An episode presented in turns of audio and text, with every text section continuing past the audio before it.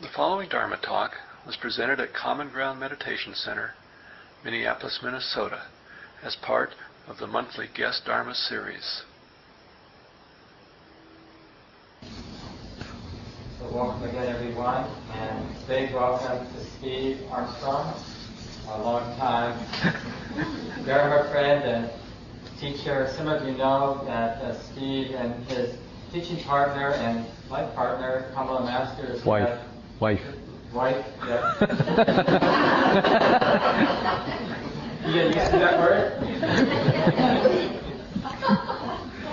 I've been coming to Minnesota since '94, so 16 summers. They've been training um, important teachers for many of the leaders, including myself here in. Uh,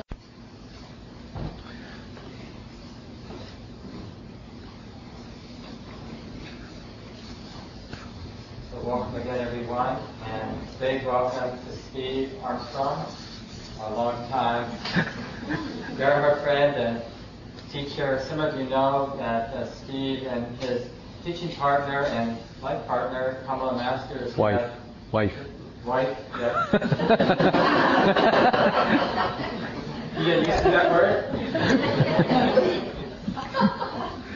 I've been coming to Minnesota since '94, so 16 summers. They've been training um, important teachers for many of the leaders, including myself here in the Minnesota area, Wisconsin area, leading the nine-day summer retreat sponsored by the Twin Cities Vipassana Collective. And uh, there's uh, now we have this opportunity for Steve to be here and to teach directly. Uh, some of the teachings have been very important for him that he learned back in the 80s when he was a monk in Burma for five years, mostly under the guidance of a famous uh, Buddhist meditation master, Sayadaw Pandita.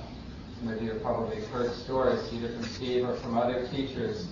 Sayadaw Pandita has uh, really made an impact on Western Dhamma, the way that it's presented here in the West and the benefits so many of us have received, maybe not directly but indirectly from students of his that have taught. And Steve began in 1975, one of the first people to get involved with Insight Meditation Society in Massachusetts. Many of you have heard of this place. One of the grandfather institutions or grandmother institutions in this country. And Steve started out as a staff person or retreatant, a staff person, a board member, and now a senior teacher there for the last, uh, boy, almost, almost 20 years, not quite 20 years, but for a long time. And for many years taught the three-month retreat um, with a number of other teachers there. Um, and Steve and Kamala have a, a foundation or a, an organization based in Maui, the Vipassana Metta Foundation, and they've been developing over the years a hermitage sanctuary for practice uh, on the island of Maui and have led retreats there as well as internationally, Spirit Rock, IMS, Minnesota, and many, many places around, including Europe too, I believe. So we're hoping, Steve, this isn't the first time you come besides your summer retreat and uh, get you back here to teach maybe in a regular way. Thanks again for coming. Thank you. Steve's talk tonight is meditation and healing. So is this is this on? Can you hear me? If I look this way, can you hear me over there? That's always a challenge in a room like this. um,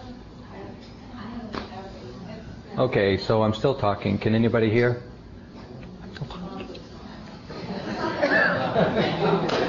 Yeah. Okay, it's working. How are your ears? They're working too? Okay, great. Um, thanks. Uh, thanks, Mark, for that. Who was it you were introducing? when I hear all that personal history, I think, oh my God, no wonder I'm tired. but nevertheless, that was then, that's old history. It's just a kind of a, a personal repository of things that have gone by. Uh, we're here now, and what's happening now is, uh, you know, recently I was asked to give a talk at the uh, Mayo Clinic, which I gave this afternoon, and they wanted to know something about um, the mind and healing, or meditation and healing, or mindfulness and health. So, of course, to get some idea of what I'm supposed to talk about, I Googled um, meditation and healing, 18 million websites. So I said, oh, that's too many to look. How about just spirituality and health? 13 million web pages. So clearly there's something going on in the space between meditation and healing, or the mind and healing, or mindfulness and health, or the mind as medicine, which is really what I want to talk about tonight. The mind as medicine. Because it's quite clear for all of us, it's pretty obvious that the mind, your mind, can make you sick. Or it can make you well. And so it clearly has the same effect as any other medicine, which if taken inappropriately, not so good, complications, and if taken as indicated, can be beneficial. So I want to speak about the, the mind as medicine and just how that happens. And as some of you know, I'll just be giving a brief introduction tonight, and tomorrow some of you, I suppose, will be here for the day long, in which we'll look at it in a little more depth. Maybe the clearest um, example and the way that many of us know of mindfulness and healing or mindfulness and health is through the mindfulness based stress reduction program that Jon Kabat-Zinn designed and taught, and that many of us have uh, heard of and have used as a way of getting a handle on the stressing uh, conditions of our life. And as you know, that, that particular technique is nothing other than what we just did in this silent period of sitting, of just paying attention to the present moment as best we can with a uh, non-judgmental or at least suspending our judgment of what it is we're experiencing and just trying to be relaxed about it. And just relaxing is a great uh, support for feeling good about yourself. So just taking the time, even if you didn't do anything, any particular technique would probably be helpful. But the uh, managing of our stressful conditions in, in life is essential because if we operate on a stressed out level all the time, as you know, it compromises our immune system, and then we're more susceptible to everything that's going around and other things. so if we can get a uh, uh, begin to get a handle on managing stressing conditions, then it supports our immune system and makes us just that much better able to uh, maintain health or to recover our health if and when the inevitable happens. And I say, and I say that because we should not somehow think that getting sick is there's something wrong with us. This is the human condition. This is a condition that all human beings, all human bodies experience. You get sick. And to kind of personalize it, oh, there's something wrong with me that I got sick, is adding a burden, uh, an emotional burden, or a self-judgmental burden that is uh, not necessary, and, and it's not true. This is the nature of the body. You got a body? Going to get sick. Guaranteed. I think. Well, let me just ask. Anybody in the room never been sick? Okay. So, confirmed.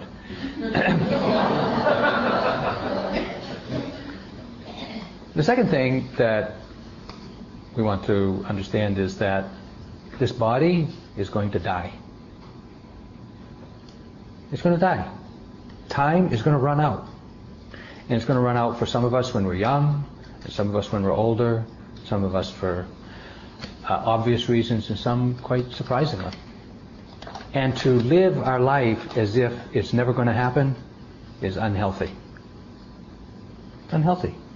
We don't live with enough care and precision and attention in our life when we think we're not going to die.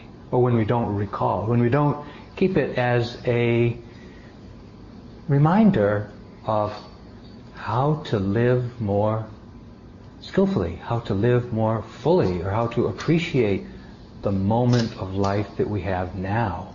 And the Buddha spoke extensively about the human condition and the fact that we're born, we grow old, we get sick, we die. And these are uh, active practice reflections that he encouraged us all to undertake daily. Daily.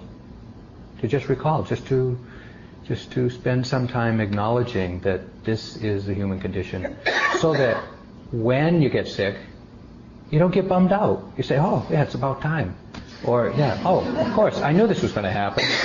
You know, and as uh, Robin Williams has on his, engraved on his tombstone already, although he's still living, he says, I knew this would happen. I mean, hello.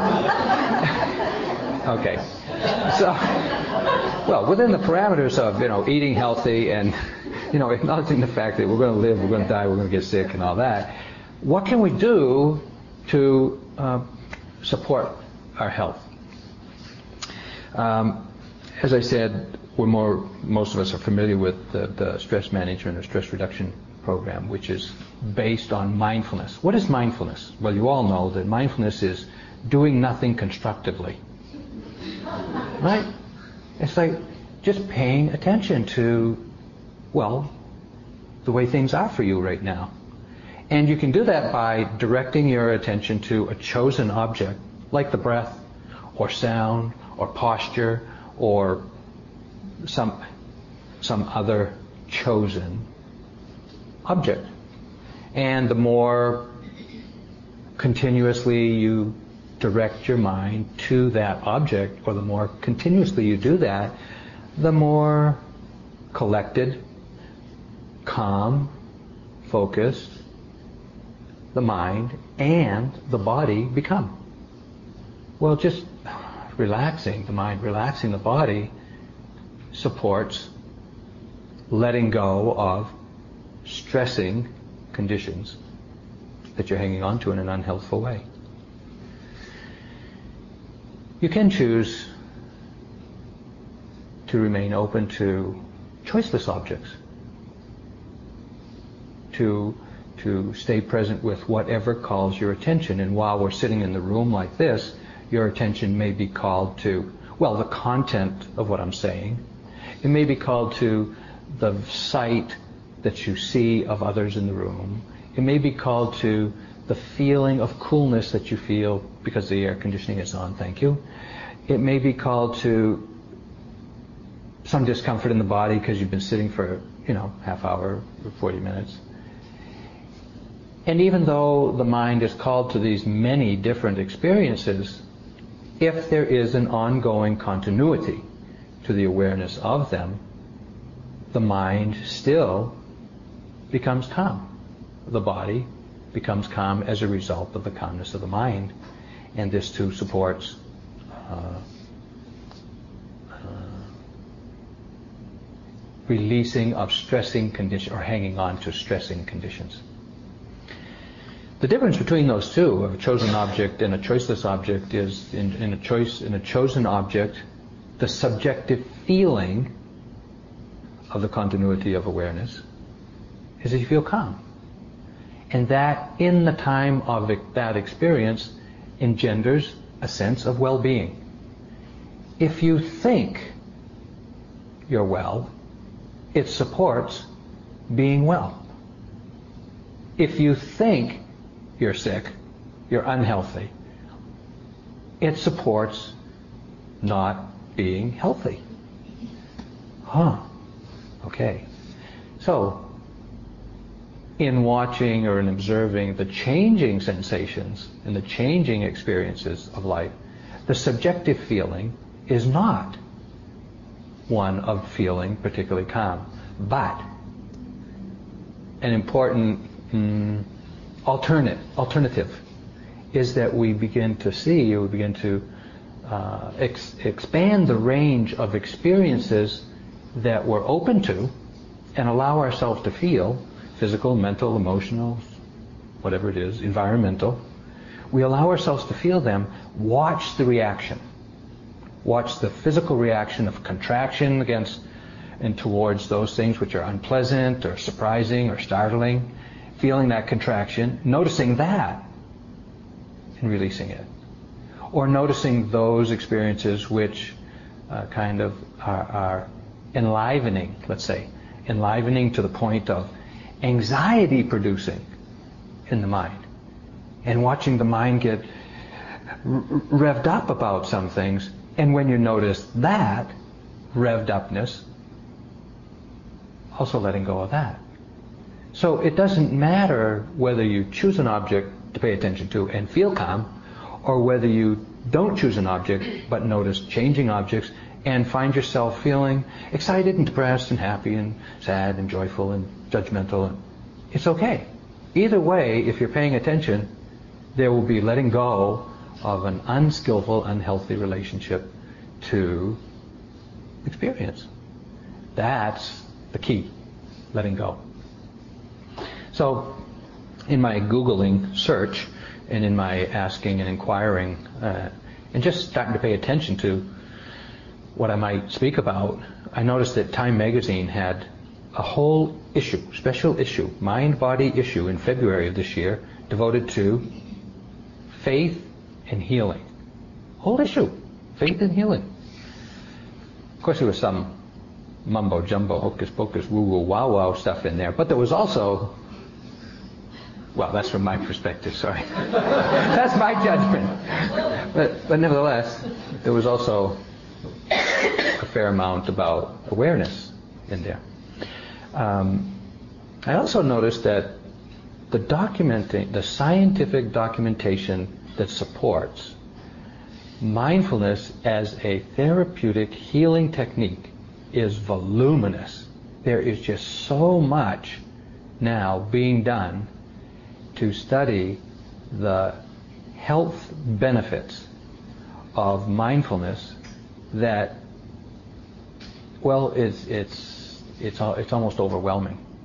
Do you know that those who have psoriasis, psoriasis, you know, the skin condition that, you know, is really, really can be really unpleasant, unpainful. painful uh, skin condition uh, is treatable, uh, sometimes successfully, sometimes not so successfully. But when that treatment, the medical treatment, is offered while the patient is listening to a guided mindfulness tape, the lesions heal four times faster. Just because they're listening to a mindfulness tape. Same medicine, same intervention.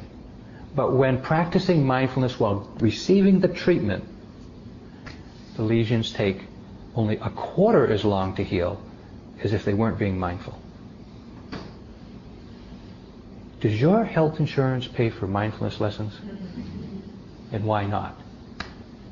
Because it's clear that awareness, mindfulness, in that case, is medicine.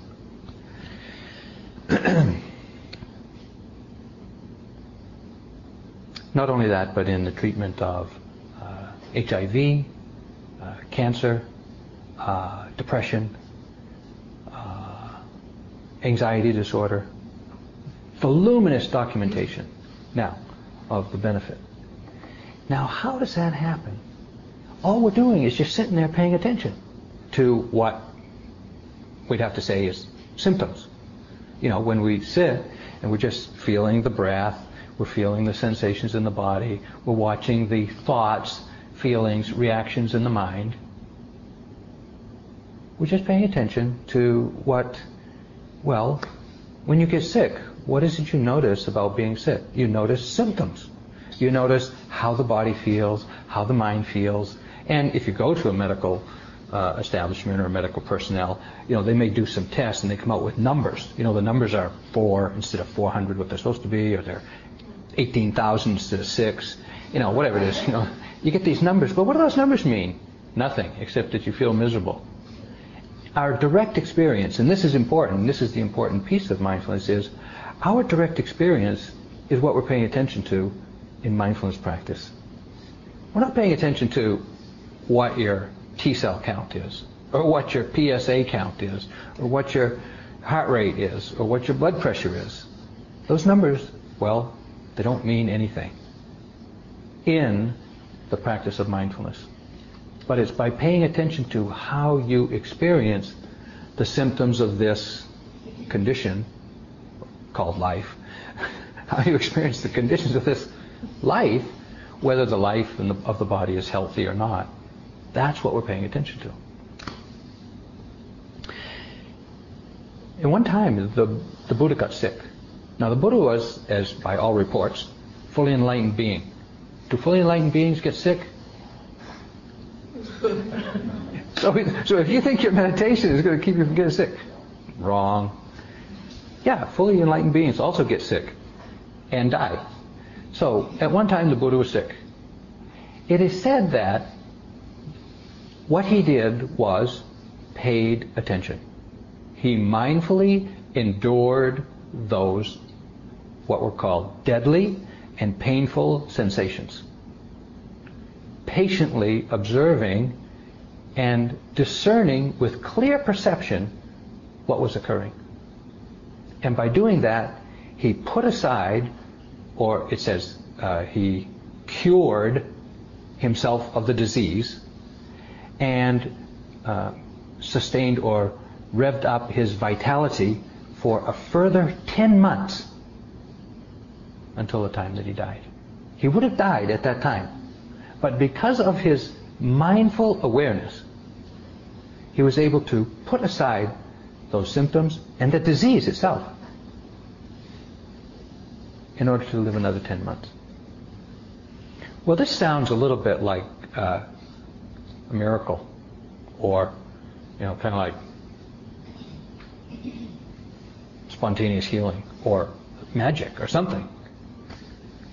But there are a lot of cases in the monastery where I practiced in Burma, and they've been compiled into a, a, a pamphlet or a, a, book, a small book, of cases of spontaneous healing among people who have gone to the meditation center, not to heal themselves, but to practice the Dharma in order to realize Nibbana, and in the process have healed themselves of significant uh, diseases. I must say, though, that uh, Mahasi Sayadaw, who was the founder of the meditation center where I practiced and who was U Pandita's teacher, says of those who would practice meditation for physical healing, it's not really a very noble intention. Nevertheless, it's, it's helpful. But if the intention is to heal oneself only, physically, there's a, kind of an investment. Uh, there's some attachment to the investment that you make, and that may actually prevent the benefit of the healing or of, of the of the meditation. So we want to be a little bit careful about demanding that the Dharma perform for us. Really, you can't command it to do that. But if you're open to practicing the Dharma in order to realize Nibbana, Nibbana. In Burma, they call this striving for the Dharma. And when they say striving for the Dharma, they mean the really rigorous, vigorous continuity of attention to recognize and take note of everything that occurs moment to moment for as long as it takes. And at this particular center, they let you sleep four hours a night, and they expect 14 hours of formal practice a day and another six hours of informal practice. That's 20 hours of practice a day. Now, if, you know, some of these scientific tests that they're doing on the testing mindfulness, they have a, you know, kind of a, a six-week outpatient drop-in program where they show up for once a day for, you know, a half-hour mindfulness session. So, in a half hour a day, over the course of six weeks, there are demonstrable, measurable, and significant benefits from that much mindfulness. Scientific benefit. Now imagine if you, if you can get a measurable, significant benefit out of 30 minutes a day for six weeks. What's the potential benefit out of 20 hours a day for three months?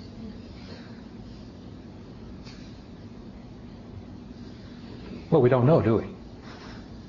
How are we going to find out? The only way to know is to do it and to see for ourselves. But the understanding behind uh, practice is that through practice, through mindful awareness and the continuity of mindful awareness, we eventually develop a balanced mind.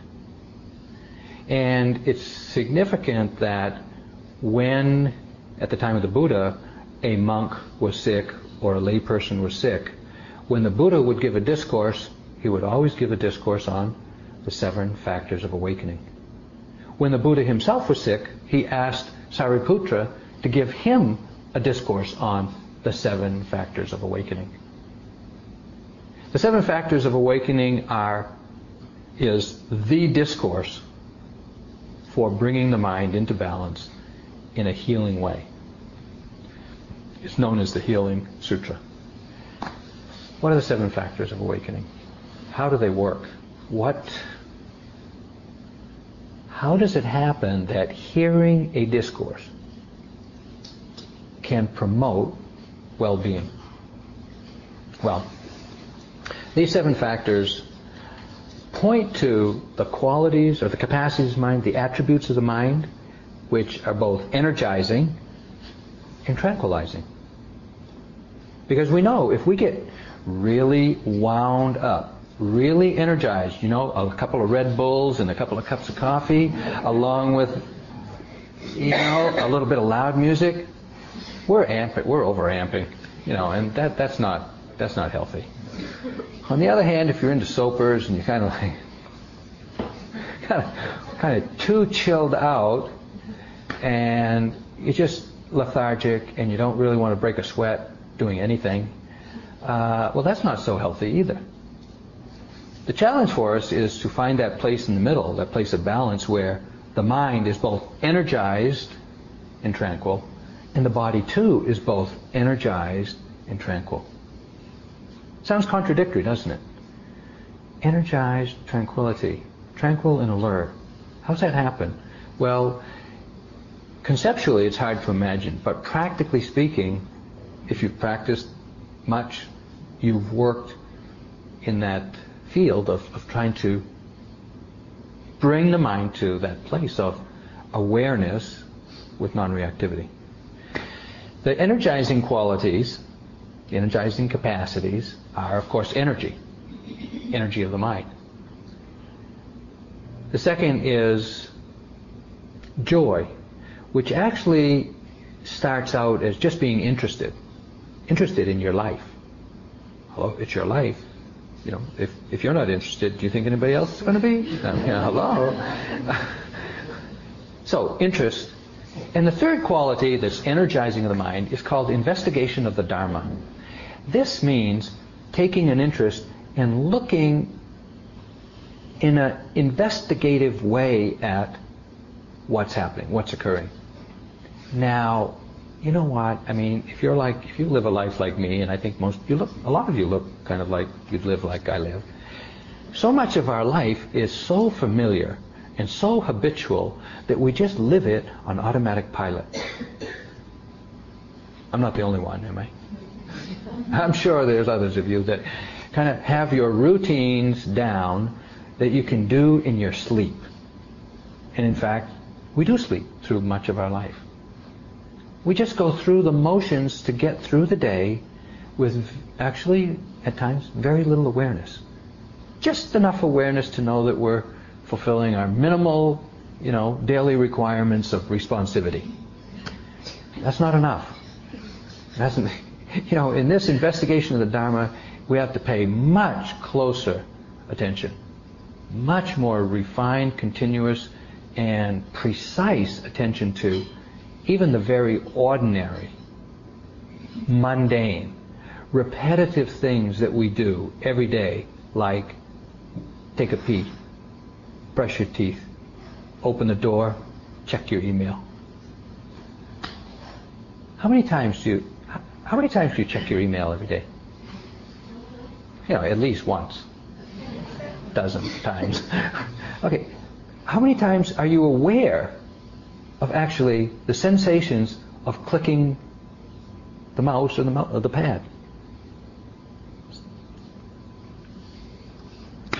Not so often. That's not good enough. That's not good enough. If you really want to arouse the energy of the mind, the energy of investigate, the energy and the investigation and the interest in what is being experienced has got to be really much more up there. How can we do that and not get overamped? Well, we also need to develop the tranquilizing factors of mind. The first of which is calmness. Calmness. Just physical calm, mental calm. We say in the in the in the in the business in the industry, you know, restless body, restless mind. Calm body, calm mind. One way is to just sit still. To just sit still. And if you sit still and pay attention, the mind will calm down. The mind will begin to calm down. And so it takes some understanding and some willingness, some uh, valuing of stillness of body to encourage or to condition the stillness of mind that can balance or bring the highly energized mind into balance. If the highly energized mind isn't brought into balance with tranquility, we'll, we'll be rushing in the mind. From one thing to another, we'll be frenetic, we'll be, uh, may end up in a, a place of anxiety or panic or just racing. That's not balanced. And so the first of the uh, tranquilizing qualities is, is calmness. The second is called samadhi. And samadhi is sometimes called concentration or collectedness of mind. It really means the continuity of awareness. Because as the mind's capacity to be aware becomes more continuous, as we develop the continuity of our awareness, the mind, uh, I say, is collected. Now, most of us find value in multitasking. Meditation and collectedness of mind, collectedness of mind is in the other direction. It's it's okay to it's okay to know how to. I'm not saying you can't multitask. I'm just saying it's good to know how not to.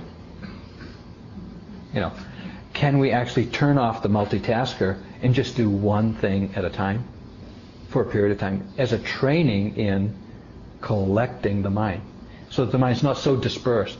When the mind is multitasking, it's dispersed. It really is scattered. It isn't very collected, and if it's not collected, it's not very powerful. Do you know what a powerful mind is? Do you know what, do you know what the power of mind is? Well, let me just say, the power of mind is the potential power of mind is infinite. The Buddha said this is one of those incomprehensible things, one of those things that you cannot think about how great it is. You cannot imagine the power of a collected mind. But I'll give you one example of a collected mind, and it's not, you know, the, the only example, but it's just one example. There was a monk who, from Burma who used to come to uh, the meditation center in Massachusetts back in the uh, late 70s, early 80s.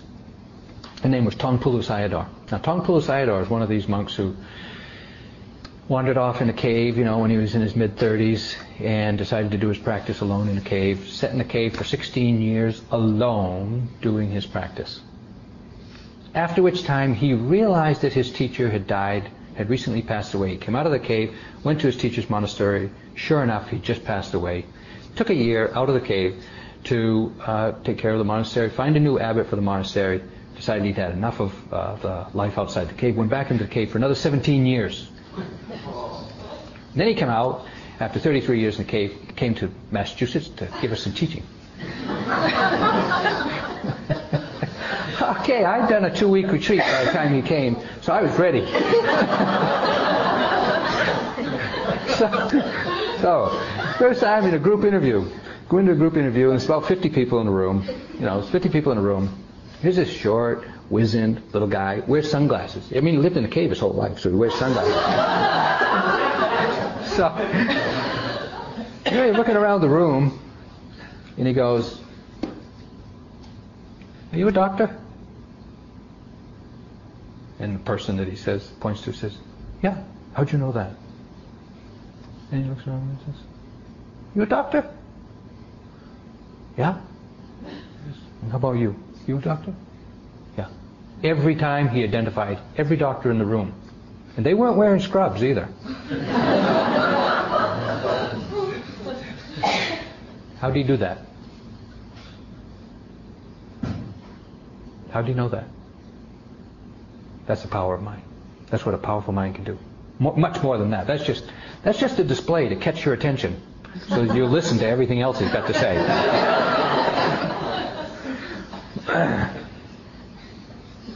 Aren't you an acupuncturist?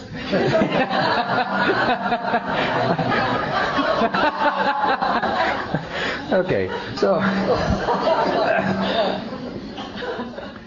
so we got these. Uh, I got to two tranquilizing factors. Let's see, where was I? I don't want to get lost here. Oh, the third tranquilizing factor: calmness, uh, collectedness of mind, or samadhi. And the third tranquilizing factor, oh, the most important, how could I forget, is equanimity. Equanimity is balance of mind. Most of us, to, to most of us, equanimity is just a word. What is the experience of a balanced mind?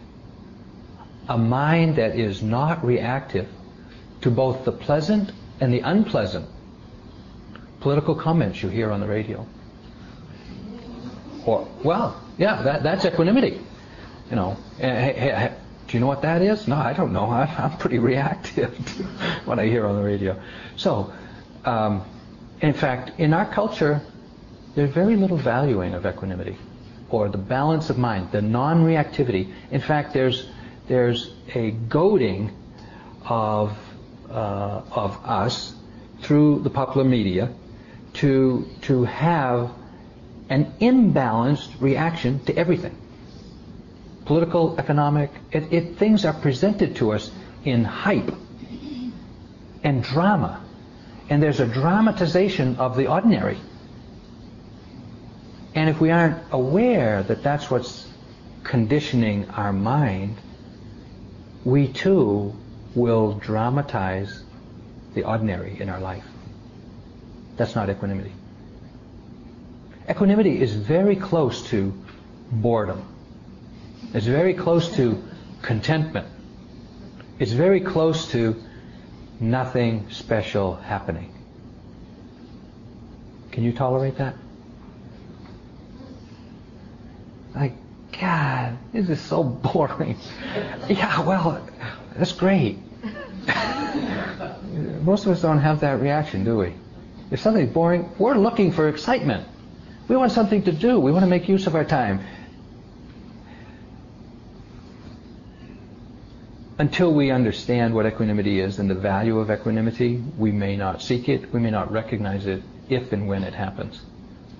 But it is one of the tranquilizing factors to be developed to bring the energizing factors into balance. It is mindfulness itself, the seventh of the awakening factors, that harmonizes the energizing with the tranquilizing. So that whenever some over energizing happens, awareness recognizes it, lets it go, back to balance. Or whenever there's an overabundance of a tranquil, tranquilizing factors and we're getting a little bit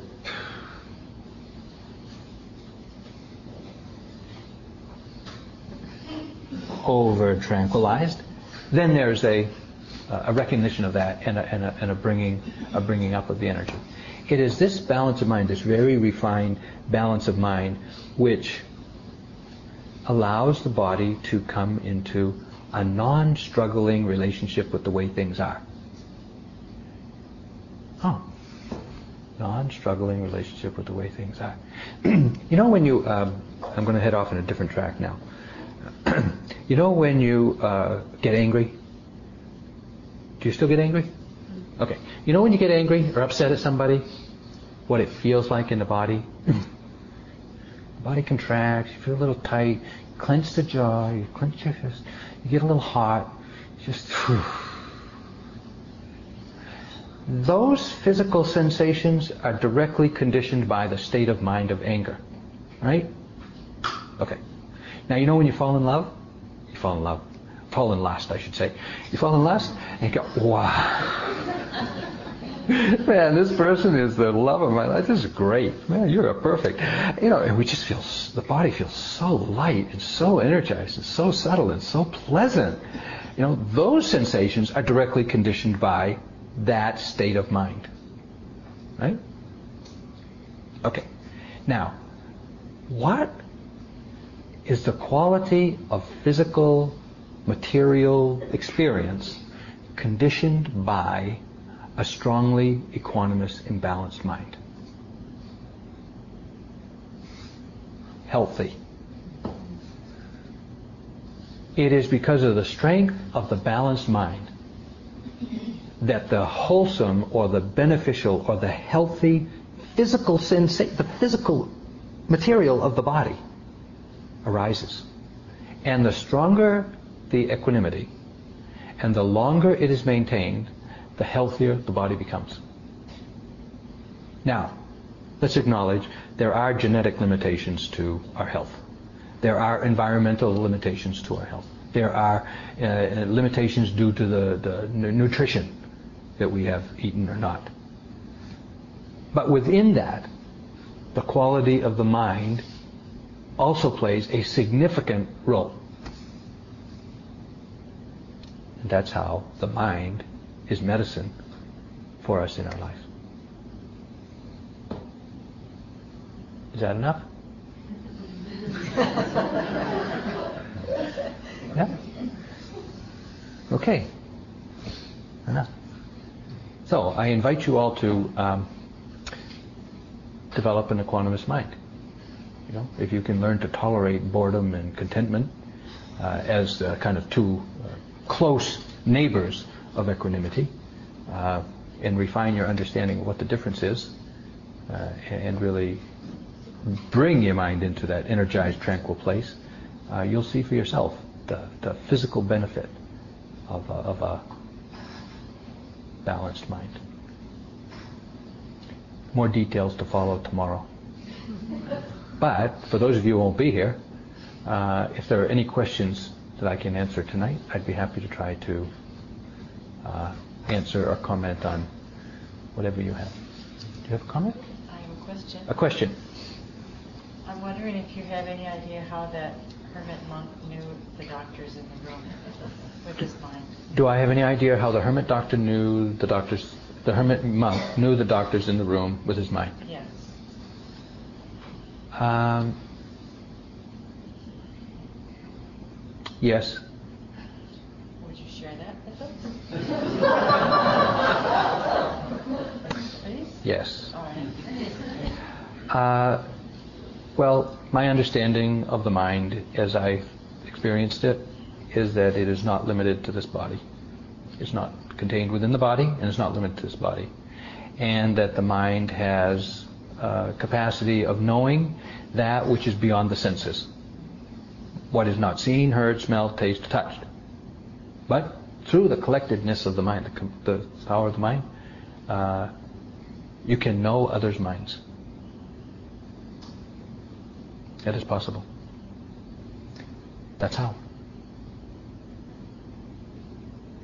But he was doing, I mean, sounds so easy. I mean, hello. No, he was doing a mental dissection of the body. That was his practice. Mentally dissecting the body into the, what are called the Buddhist 32 parts of the body. You just set these 32 parts out here. You take a look at their size, shape, smell, color, you know, whatnot, placement in the body. And he did that for 33 years. So he had an intimate understanding of the body. You know? He could identify, you know, all the, all the different colonies of little animals and bugs that live in the body. He knew them all. He was that familiar, that intimate with what's going on in the body. So I think, uh, this is my speculation, that when he looked at a doctor or when he saw someone who had that a, a level of intimacy with what's underneath the skin, he recognized kin, kin, kin. You know, somebody who had uh, similar knowledge to himself.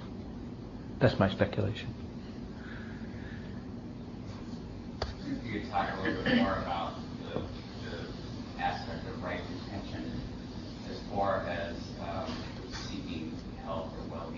Yeah. Uh, so dukkha in general can be the impetus for practice and, and the, the, the beginning point. Yes. Uh, but on the other hand, you mentioned the, the limitations that can be encountered by having this some kind of goal or practice. Yeah. Um, talk a little bit more about that. Yeah. Uh, so the comment, did you hear the comment? It's about uh, speaking about the intention of uh, having a limited intention in your practice, of like, like wanting health only, or how to have a, how to have an intention that includes both an understanding of dukkha and health, but also is not limited to that. Is that kind of the question? Yeah. Uh, the question has to arise when someone practices in such a way as to effect what appears to be a miraculous cure. What actually happens? And from my understanding of practice and some of what I'll talk about tomorrow, it's clear that the quality of awareness and perception and understanding of those who practice successfully in that way is that they see through the illusion of themselves. They see through the illusion of this is my body, my mind. And their, resi- their awareness is of the nature of the body and the nature of mind and just how impersonal it all really is. If at that time they were still holding on to me, my body, my disease, and I want to get rid of it, they would never see through that veil, that conceptual veil of how impersonal it all really is. And only until, or only when they are able to see through that veil and just see all that's going on here is just impersonal effects of impersonal causes. Then there's a possibility of coming into balance and right understanding that would that could effect a cure on the macro level of me and my body and my disease. But to hold on to that as the intention or the goal would limit the would, would block the understanding from piercing that veil, from penetrating that veil, that conceptual veil. And no healing possible. Bodies get sick, bodies die. But when there's no body and there's no disease, and you're really not identified with it, you're not attached to it, then it may be possible to allow the way things are, to allow nature to have its course, and to heal, heal, heal the, uh, heal the body. Possible. Yeah. Okay. What was the purpose of sleeping only four hours at U Pandita's monastery? I assume that wasn't arbitrary. There's got to be some reason. Yeah, well, the, the question is, what's the purpose of only sleeping four hours? Uh, and uh, you assume that there's got to be some purpose? Well, the Buddha only s- took four hours a night to kind of uh, withdraw from his teaching responsibilities. So if it's good enough for the Buddha, it's good enough for us. wow. Anybody here sleep only four hours a night? Mm, hard to imagine, isn't it? You know, it's just an imagination. What you think about your need for sleep is just a thought. I tell you, it's just a thought. It's actually a misbelief. It's just an assumption. And if you really wanted to find out for yourself, the only way to know is to try it. And what I discovered is that four hours was way too much. Way too much sleep. Not necessary. Of course, I was younger then. I was more energetic. Uh, but it's really, it's really a, um, an invitation to be diligent, be continuous, and not to, uh, not to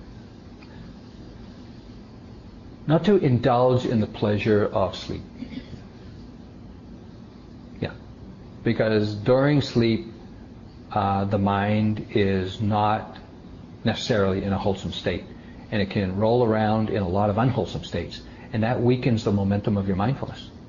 So that if you if you just sleep eh, or just indulge in the pleasure of sleep, you've got to ramp up. You've got to ramp it all up again in the morning. And if you just sleep minimally, just drop off, just get get the minimal rest that your body needs and your mind needs, then you can come back to uh, pick up the momentum quite easily. Uh, it is common, common uh, in the monastery for people to come and uh, to go two, three, four days without sleep. No problem. No problem. No sleep. Not nap. I don't mean napping. Not spacing out. Not nodding off while sitting. Just no sleep. And one of my teachers, U Jatila, he went 15 days. 15 days. When his mind was in that place of equanimity and balance. Just totally balanced, not thinking. What is it that tires us out anyway? You know? You know what tires us out? Thinking. And when the mindfulness is such that you're not thinking, but you're just being aware, you don't get tired. Wow. Hmm, check that out. Okay. yeah. Um, you mentioned uh, psoriasis. I, I, mentioned what? You mentioned psoriasis. yeah, psoriasis. Yeah. And I, I was curious about the, the personal experiences. The psoriasis is a condition of the body when dealing with something like depression, which is a condition Yeah. Is it? Or is it? Yeah, I mean, okay. Depression. With my personal experience with yeah. depression, yeah. sitting with depression is just more depression. More depression. Yeah. Let me just suggest that you might be not sitting skillfully with the depression. Okay? And, and I'll tell you why. Uh, a couple of things. One is there is documentation of relapse prevention in recurrent depressive episodes. You know, for those who've experienced two or more severe depressions, when they're in a post-depressive state, being treated with mindfulness have a mira- I was going to say miraculous, but it's not miraculous. It's, it's cause and condition. They have a very good response to mindfulness training preventing relapse, a third relapse. Documented. Well, well documented. Huh? Post present. Yeah, post present. The second uh, comment about depression is the teacher that I practice with now in Burma, Sayadaw U Tejaniya, as a layperson, suffered severe depression. The first time, the first and second time that he suffered severe depression, he muscled his way through it. He just wouldn't let himself get there. And he just you know, energetically overcame it to get on with life. The third time that he got caught in a severe depression, he could not do that. And the only way out was to go in. And to go into and pay attention to the m- mechanics of depression. Not the content of the depressive thoughts, but the mechanics of depression. And from that, you know, his just fascinated interest in what is going oh this is the nature of depression. Wow look at this. Not how bummed out i am because of my thoughts. And from that curiosity about the nature of depression uh, he well let's say cured himself of depression. No longer suffers from it. No more recurrent depression. And as you know those who have two or more severe episodes of depression are much more likely to have a third and a fourth, and the more the more. And he is a, a testimonial to the possibility and the power of relief from that recurrent depression. He said an interesting thing about his work with depression and his, his teaching of with students who are depressed. He says there's a really interesting thing. Depressed people know their thoughts. You know your thoughts? You know your thoughts. That's what's bumming the hell out of you. You know, it's like, okay. what they don't know is that those thoughts are impersonal and not theirs. That's that's you know there's wrong un- the awareness is there, but there's wrong understanding with that awareness.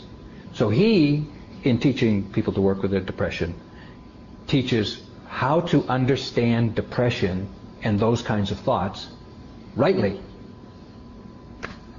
rather than to get caught in them, identified with them wrongly, which prolongs and aggravates the depression.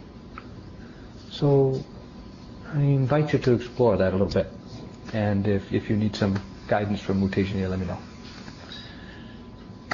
You indicated earlier, uh, you're feeling that the mind isn't necessarily just located in our bodies. Yeah. And of course, Western medicine thinks that our mind is located totally within our, our brain. And now they're coming to find that our brain, or that the same physical matters that are in our brain are elsewhere in our body as well. So when we have a uh, gut feeling, it's really the thought that we're really having with the same kind of physical matter in our gut, right? And I'm wondering, do you think that uh, yoga and that kind of thing is kind of a relaxing of those parts of our brain that are in our body and would have a similar reaction to mindfulness that we do in our brain? Mara, you're a yoga instructor. Let me know. What do you think? Probably. Uh, I have no idea. but certainly, the mind and the body are not so separate as the words make them sound. That they're very, they're much more integrated than that. And as we know, there's a constant communication between the mind and the body. And in in the Buddhist teachings, the Buddha points to the conditioning relationship between the mind and the body. The body conditions the mind, the mind conditions the body. The mind conditions the mind, and the body conditions the body. And sometimes just exploring which of those conditioning relationships is at play in what you're experiencing, really fascinating. Where is this experience coming from? Whether it's a mental or physical experience, is it coming from conditioning, being conditioned by the mind, or being conditioned by the body? Yeah, so that can be interesting. Yeah. Hi.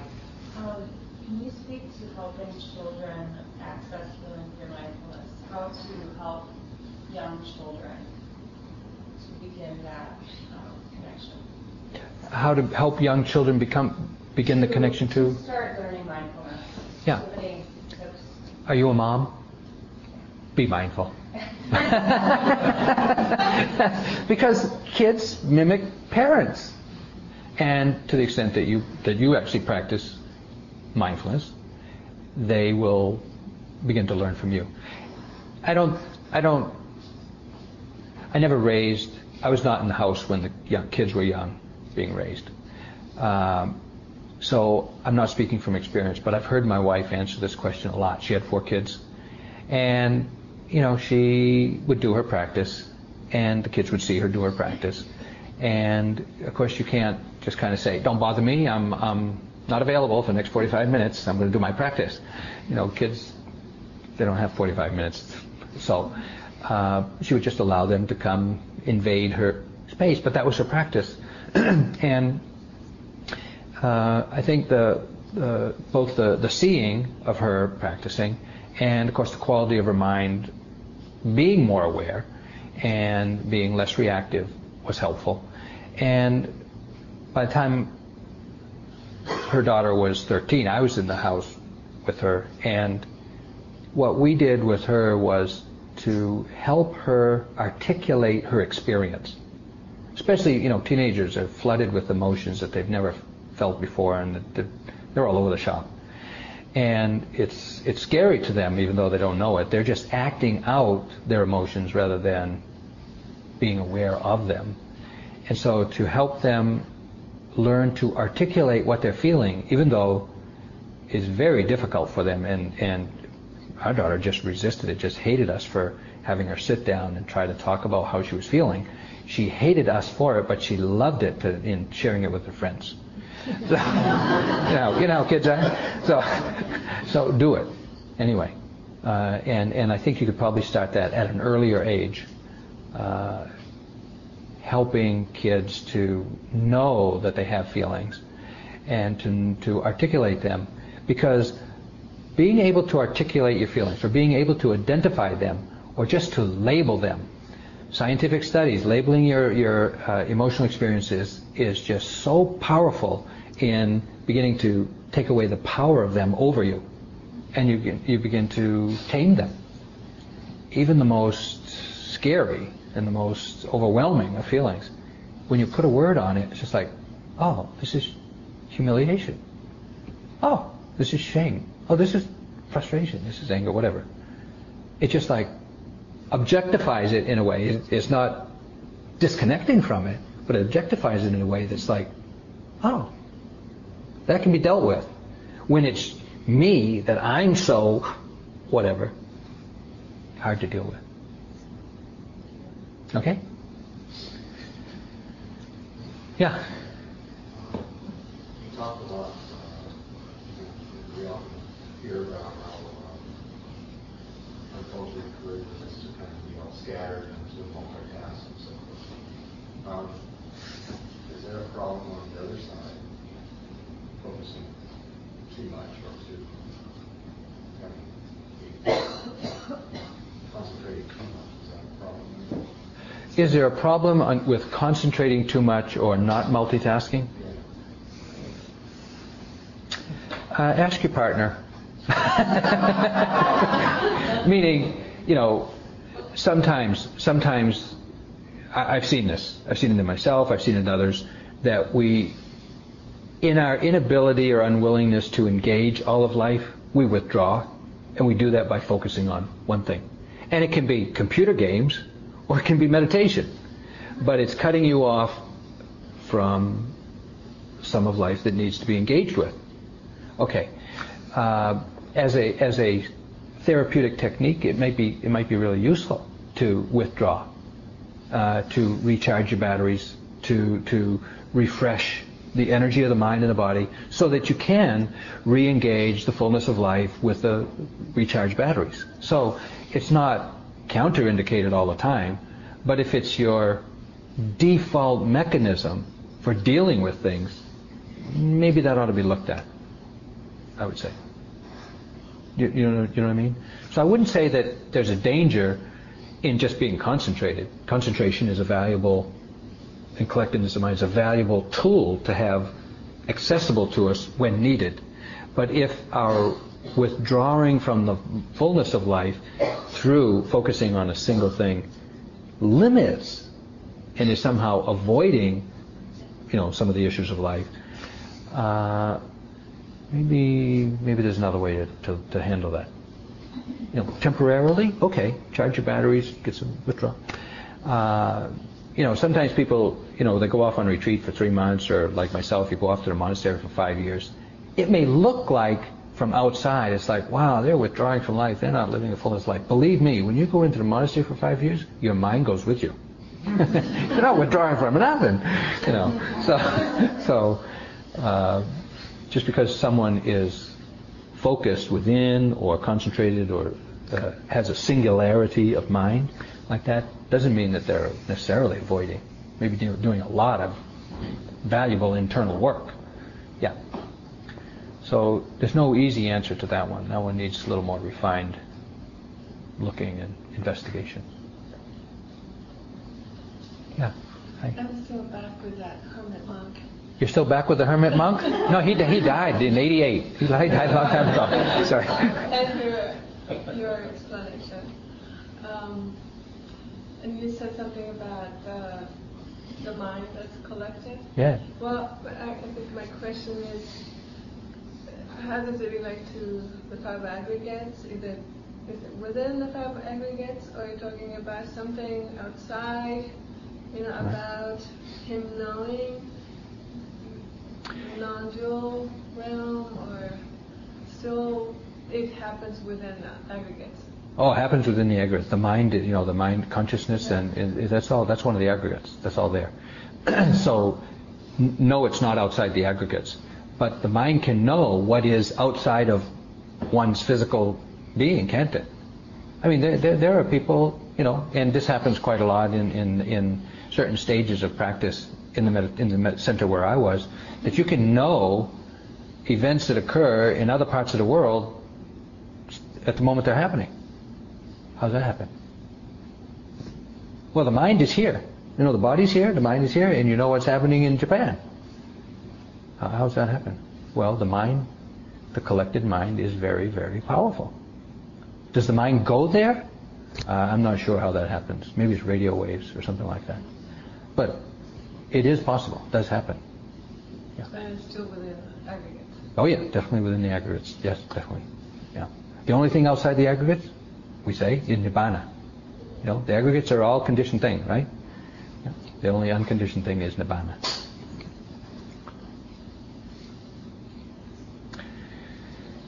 We still have a couple of minutes. If there's any more questions.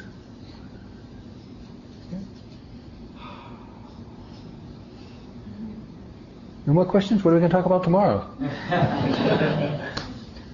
Curious about your experiences this morning. Uh, What's the reception you got? Oh, my reception at the at the Mayo. I was so nervous and so intimidated by them people.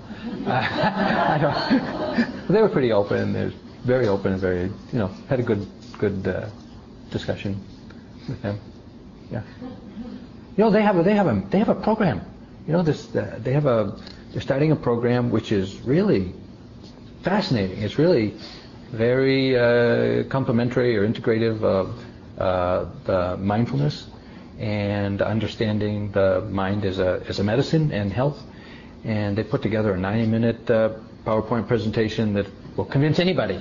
You know, no, no, no, no. I mean, no, not just meditators, but you know, people right out of mainstream Central America. You know, Central America, Middle America, Middle America. Sorry, Middle America.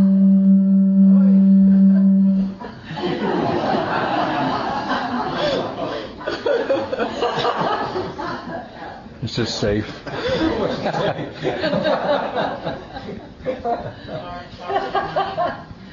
He turned it off. It's off? Come on back on. Come on. uh, and so they they are they are putting together a package of information that they are uh, making available to, to all the patients that come there and and the administrations there and I think you'll see it spreading around over the next few years. It it, it seemed very good.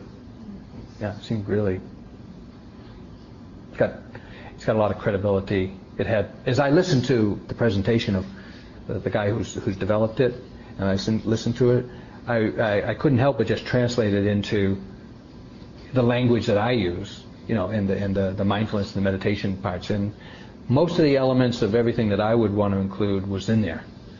And he just put it in a non-denominational, very secular, uh, cognitive reframing uh, package for people coming out of mainstream America with their traditional beliefs in mainstream health and medicine and opening them to the possibility of the power of the mind to address their medical condition. Fantastic. Really good. Do they follow MBSR or? No, they're not following there, but they're they're developing a program that's akin to it, but much more than just dealing with stress. Much more. Yeah. Did you have a question? Yeah. When you mentioned equanimity, two words that you used were contentment and boredom. Yeah. And I got the contentment part, but I, I find I uh, do a lot of boredom in my practice, but for me, boredom seems to be actually a cover agitation. I was wondering if there's another way to look at boredom. Sometimes boredom, uh, you know, did you hear the comment questions? It's about boredom, and she was saying that I mentioned that too close kin or, or, or things that might look like equanimity are boredom and contentment. And, you know, there's, there's subtle differences between boredom, contentment, and equanimity that we want to distinguish. And you're saying that sometimes boredom to you seems like it's covering up restlessness. Is that it? You know, that's a good, that's a good point because boredom generally we understand as being a lack of precise attention. And a lack of precise attention is kind of a dispersed, restless mind. Hey, pretty good. Yeah. So, but often we don't know it. We just think, oh, nothing's happened. This is boring. But it's not the thing that's boring. It's the mind that's disinterested. Huh? But sometimes we, you know, the feeling of being bored is pretty calm. It's pretty non-reactive. It's just boring. It's boring. you know, this is this is almost pleasant, you know, if it wasn't so boring. like that. But uh, when we when we look more closely at the experience of boredom, meaning we're not bored but we're interested in it, it, it, it doesn't hold up. There really isn't anything there to. It certainly isn't contentment, and it certainly isn't equanimity. Yeah. Yeah. Uh, there's another direction in that same realm that you're talking about that Yeah. might be with the word complacency. Complacency, yeah, complacency is in there too. like a place not to go or not to get stuck because it's equanimity but not caring. Complacency is equanimity but not caring. Is that what you said? It just came out. I don't know. Uh, well, I definitely, I definitely agree with you that complacency is an unwholesome state of mind. Huh? There's, there's a certain uh, lack of investigation there. It complacent? Well, uh, but I haven't really kind of, I haven't got a wrap down on complacency yet. But uh, I'll, I'll work on it. But keep looking. Time for one last question? Yeah. This is more of a testament to what you're saying, um, sharing of, or a plug for mindfulness, I guess, because I suffered from um, chronic pain for about 20 years. Been 20 years? Pardon? You suffered from chronic? pain, arthritis, Oh, yeah. for 20 years. Yeah. And I've been practicing mindfulness for about 15. And this last summer was the worst episode of pain I've ever had in my entire career. In my ankle so bad that I'm wearing brace. I was in a wheelchair. Never had such tremendous pain. And I have to say that because of mindfulness, I I didn't have a reaction to it. I like didn't cry. I didn't get angry. I was just in this place of pure grace and peace. And so you know it works. so I can say to all of you here because it really um, It works. Yeah. Yeah. Yeah.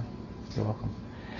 Uh, you know, there's been some uh, mindfulness and, and uh, arthritis uh, science work done, you know, on fibromyalgia and the pain of arthritis and things like that.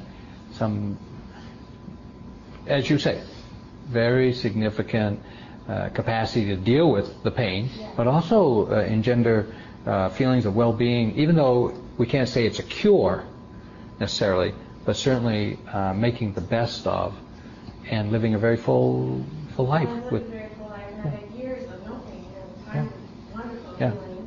And then this came up, it was like kind of shocking, but yet I just, it was so easy. Yeah, So, it's great. I'm very grateful.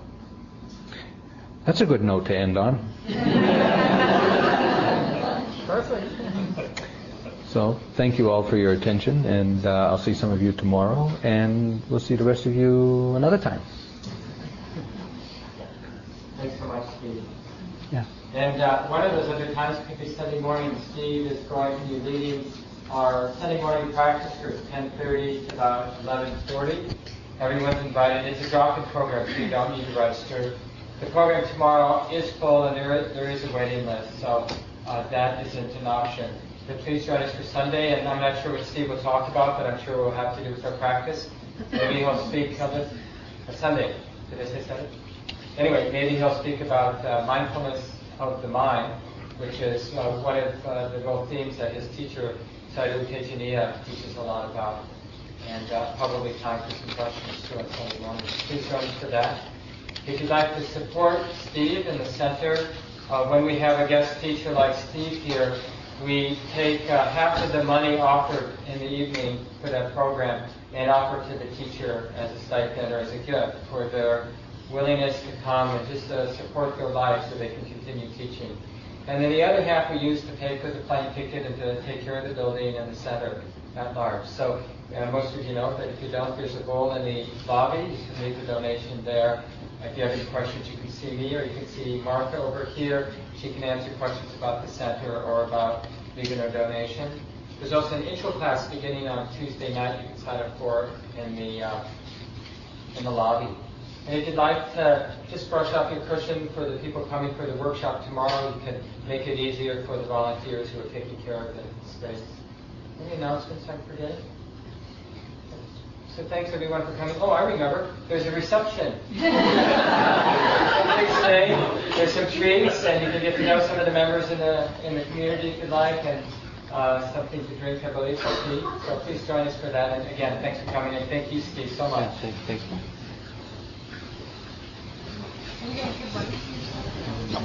Hey, did you have seen this book? Um, it's a Dharma book written that a lot of people have written by other people called, called Race, Culture, or something. Someone wrote the introduction for it.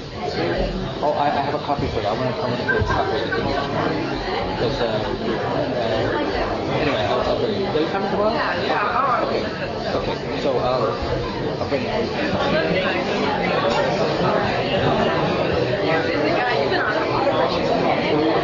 Yeah, I'm just.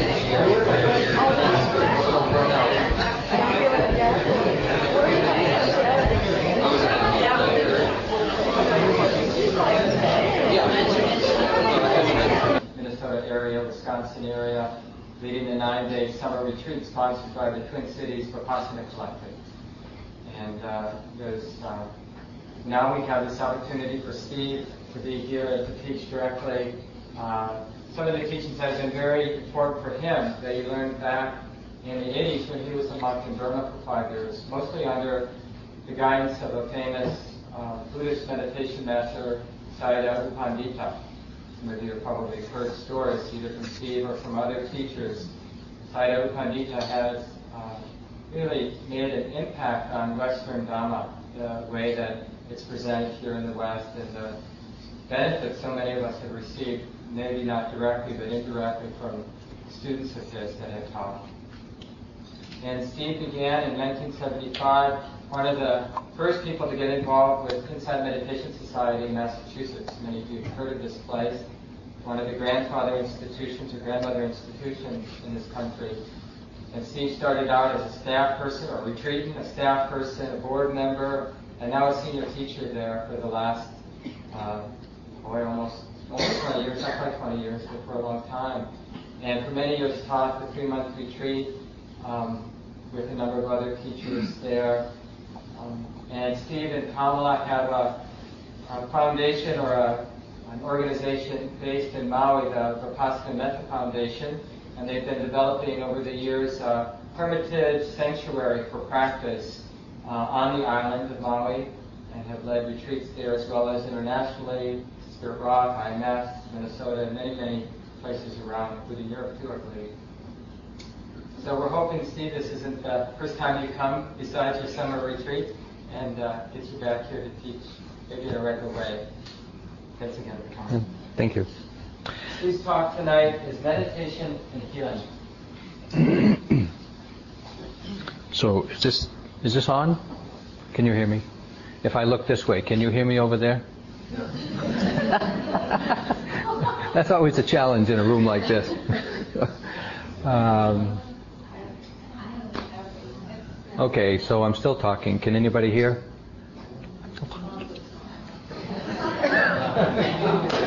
Yeah. Okay, it's working. How are your ears? They're working too? Okay, great. Um, thanks. Uh, thanks, Mark, for that. Who was it you were introducing? when I hear all that personal history, I think, oh my God, no wonder I'm tired. but nevertheless, that was then, that's old history. It's just a kind of a, a personal repository of things that have gone by.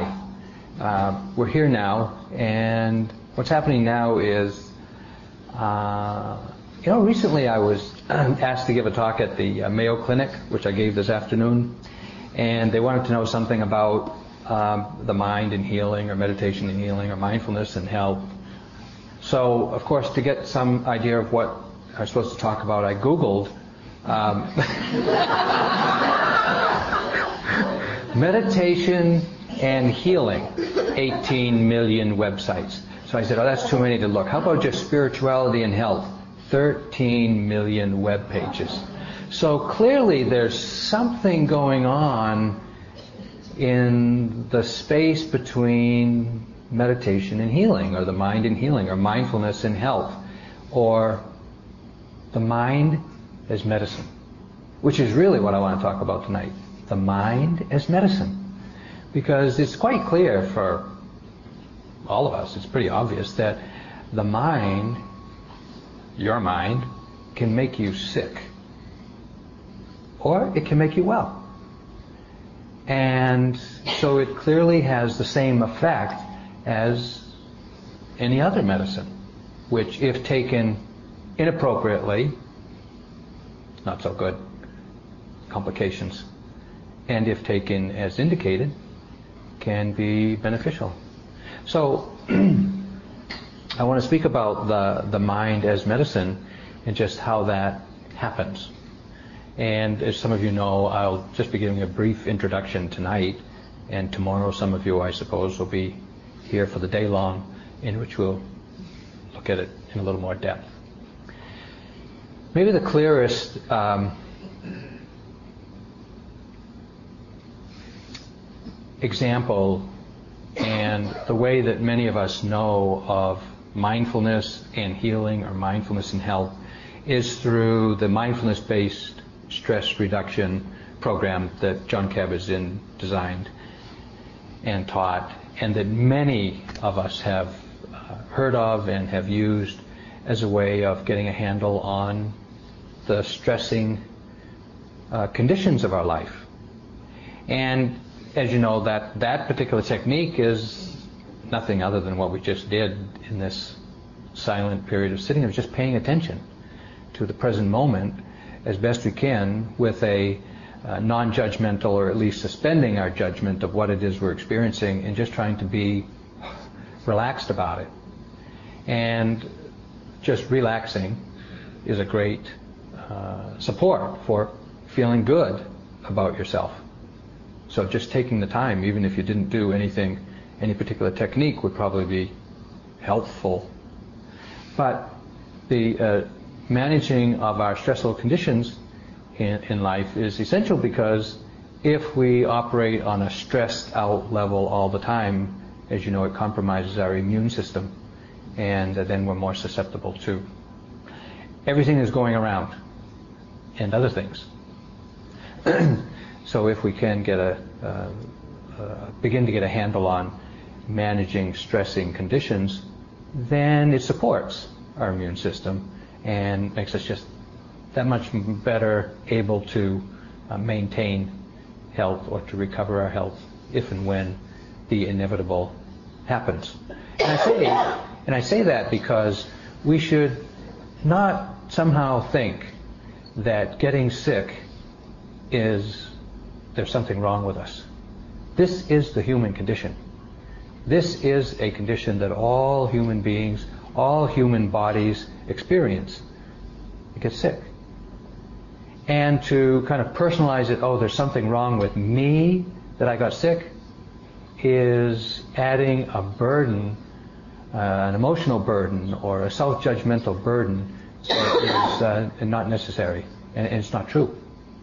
This is the nature of the body. You got a body, going to get sick. Guaranteed. I think. Well, let me just ask. Anybody in the room never been sick?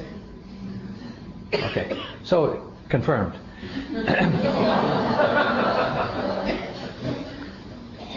the second thing that we want to understand is that this body is going to die. It's going to die. Time is going to run out. And it's going to run out for some of us when we're young, and some of us when we're older, some of us for uh, obvious reasons, and some quite surprisingly. And to live our life as if it's never going to happen is unhealthy. Unhealthy. We don't live with enough care and precision and attention in our life when we think we're not going to die. Or when we don't recall, when we don't keep it as a reminder of how to live more skillfully, how to live more fully, or how to appreciate the moment of life that we have now. And the Buddha spoke extensively about the human condition and the fact that we're born, we grow old, we get sick, we die.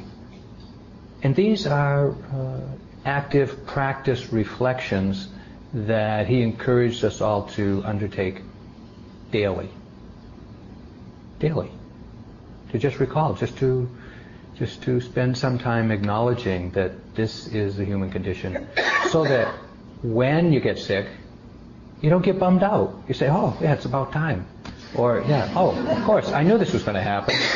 You know, and as uh, Robin Williams has on his, engraved on his tombstone already, although he's still living, he says, I knew this would happen. I mean, hello. okay.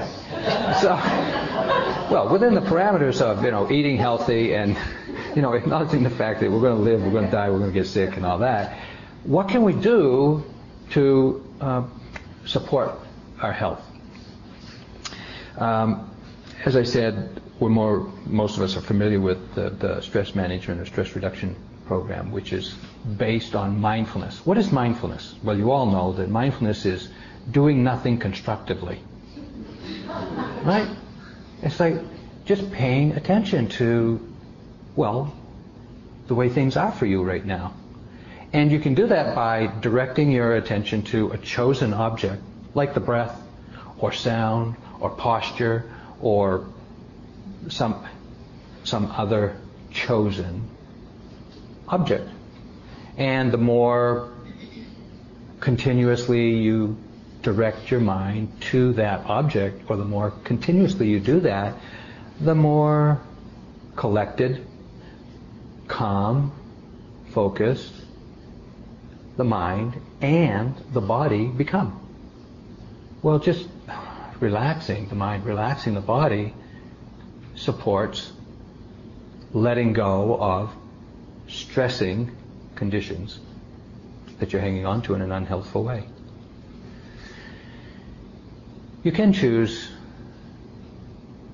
to remain open to choiceless objects, to, to stay present with whatever calls your attention. And while we're sitting in the room like this, your attention may be called to, well, the content of what I'm saying. It may be called to the sight that you see of others in the room. It may be called to the feeling of coolness that you feel because the air conditioning is on, thank you. It may be called to some discomfort in the body because you've been sitting for, you know, half hour or 40 minutes. And even though the mind is called to these many different experiences, if there is an ongoing continuity to the awareness of them, the mind still becomes calm. The body becomes calm as a result of the calmness of the mind. And this too supports uh, uh, releasing of stressing conditions or hanging on to stressing conditions. The difference between those two, of a chosen object and a choiceless object, is in, in, a choice in a chosen object, the subjective feeling of the continuity of awareness is that you feel calm. And that in the time of that experience engenders a sense of well-being. If you think you're well, it supports being well. If you think you're sick, you're unhealthy, it supports not being healthy. Huh. Okay. So, in watching or in observing the changing sensations and the changing experiences of life, the subjective feeling is not one of feeling particularly calm, but an important mm, alternate, alternative is that we begin to see, we begin to uh, ex- expand the range of experiences that we're open to and allow ourselves to feel physical, mental, emotional, whatever it is, environmental. We allow ourselves to feel them, watch the reaction. Watch the physical reaction of contraction against and towards those things which are unpleasant or surprising or startling. Feeling that contraction, noticing that, and releasing it. Or noticing those experiences which uh, kind of are, are enlivening, let's say, enlivening to the point of anxiety producing in the mind. And watching the mind get revved up about some things. And when you notice that revved upness, also letting go of that. So it doesn't matter whether you choose an object to pay attention to and feel calm, or whether you don't choose an object but notice changing objects and find yourself feeling excited and depressed and happy and sad and joyful and judgmental. It's okay. Either way, if you're paying attention, there will be letting go of an unskillful, unhealthy relationship to experience. That's the key, letting go.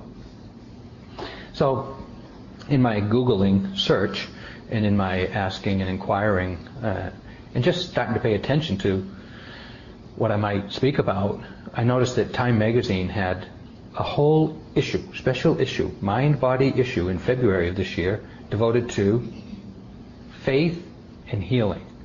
Whole issue, faith and healing. Of course, there was some mumbo jumbo, hocus pocus, woo woo wow wow stuff in there, but there was also, well, that's from my perspective, sorry. that's my judgment. But, but nevertheless, there was also a fair amount about awareness in there. Um, I also noticed that the documenting, the scientific documentation that supports mindfulness as a therapeutic healing technique is voluminous. There is just so much now being done to study the health benefits of mindfulness that, well, it's, it's, it's, it's almost overwhelming.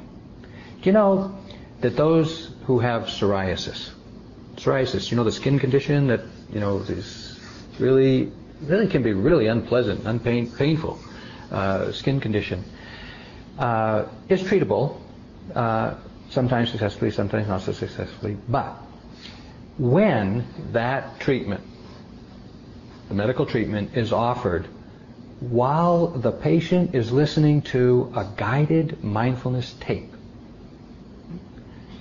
the lesions heal four times faster. Just because they're listening to a mindfulness tape. Same medicine, same intervention, but when practicing mindfulness while receiving the treatment, the lesions take only a quarter as long to heal as if they weren't being mindful. Does your health insurance pay for mindfulness lessons? And why not? Because it's clear that awareness, mindfulness, in that case, is medicine.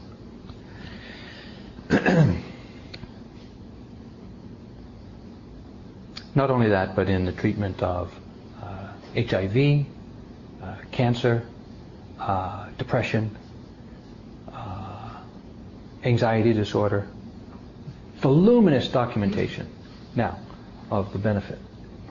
Now, how does that happen?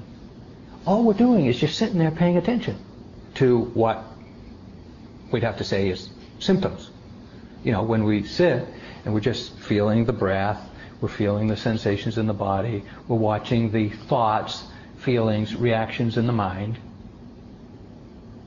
We're just paying attention to what, well, when you get sick, what is it you notice about being sick? You notice symptoms. You notice how the body feels, how the mind feels. And if you go to a medical uh, establishment or medical personnel, you know, they may do some tests and they come out with numbers. You know, the numbers are four instead of 400, what they're supposed to be, or they're 18,000 instead of six. You know, whatever it is. You know, you get these numbers, but what do those numbers mean? Nothing, except that you feel miserable. Our direct experience, and this is important, this is the important piece of mindfulness, is our direct experience is what we're paying attention to in mindfulness practice. We're not paying attention to what your T cell count is, or what your PSA count is, or what your heart rate is or what your blood pressure is. Those numbers, well, they don't mean anything in the practice of mindfulness. But it's by paying attention to how you experience the symptoms of this condition called life, how you experience the conditions of this life, whether the life the, of the body is healthy or not. That's what we're paying attention to. And one time, the, the Buddha got sick. Now, the Buddha was, as by all reports, fully enlightened being. Do fully enlightened beings get sick? so, so if you think your meditation is going to keep you from getting sick, wrong. Yeah, fully enlightened beings also get sick and die. So, at one time, the Buddha was sick. It is said that what he did was paid attention. He mindfully endured those, what were called deadly and painful sensations. Patiently observing and discerning with clear perception what was occurring. And by doing that, he put aside, or it says uh, he cured himself of the disease and uh, sustained or revved up his vitality for a further 10 months until the time that he died. He would have died at that time. But because of his mindful awareness, he was able to put aside those symptoms and the disease itself in order to live another 10 months. Well, this sounds a little bit like uh, a miracle or, you know, kind of like spontaneous healing or magic or something. But there are a lot of cases in the monastery where I practiced in Burma, and they've been compiled into a, a, a pamphlet or a, a, book, a small book, of cases of spontaneous healing among people who have gone to the meditation center, not to heal themselves, but to practice the Dharma in order to realize Nibbana, and in the process have healed themselves of significant uh, diseases. I must say, though, that uh, Mahasi Sayadaw, who was the founder of the meditation center where I practiced and who was U Pandita's teacher, says of those who would practice meditation for physical healing, it's not really a very noble intention. Nevertheless, it's, it's helpful. But if the intention is to heal oneself only, physically, there's a, a kind of an investment. Uh, there's some attachment to the investment that you make, and that may actually prevent the benefit of the healing or of, of the of the meditation. So we want to be a little bit careful about demanding that the Dharma perform for us. Really, you can't command it to do that. But if you're open to practicing the Dharma in order to realize Nibbana, In Burma they call this striving for the Dharma. And when they say striving for the Dharma, they mean the really rigorous, vigorous continuity of attention to recognize and take note of everything that occurs moment to moment for as long as it takes. And at this particular center, they let you sleep four hours a night, and they expect 14 hours of formal practice a day and another six hours of informal practice. That's 20 hours of practice a day. Now, if, you know, some of these scientific tests that they're doing on the testing mindfulness, they have a, you know, kind of a, a six-week outpatient drop-in program where they show up for once a day for, you know, a half-hour mindfulness session. So, in a half hour a day, over the course of six weeks, there are demonstrable, measurable, and significant benefits from that much mindfulness. Scientific benefit. Now imagine if you, if you can get a measurable, significant benefit out of 30 minutes a day for six weeks. What's the potential benefit out of 20 hours a day for three months?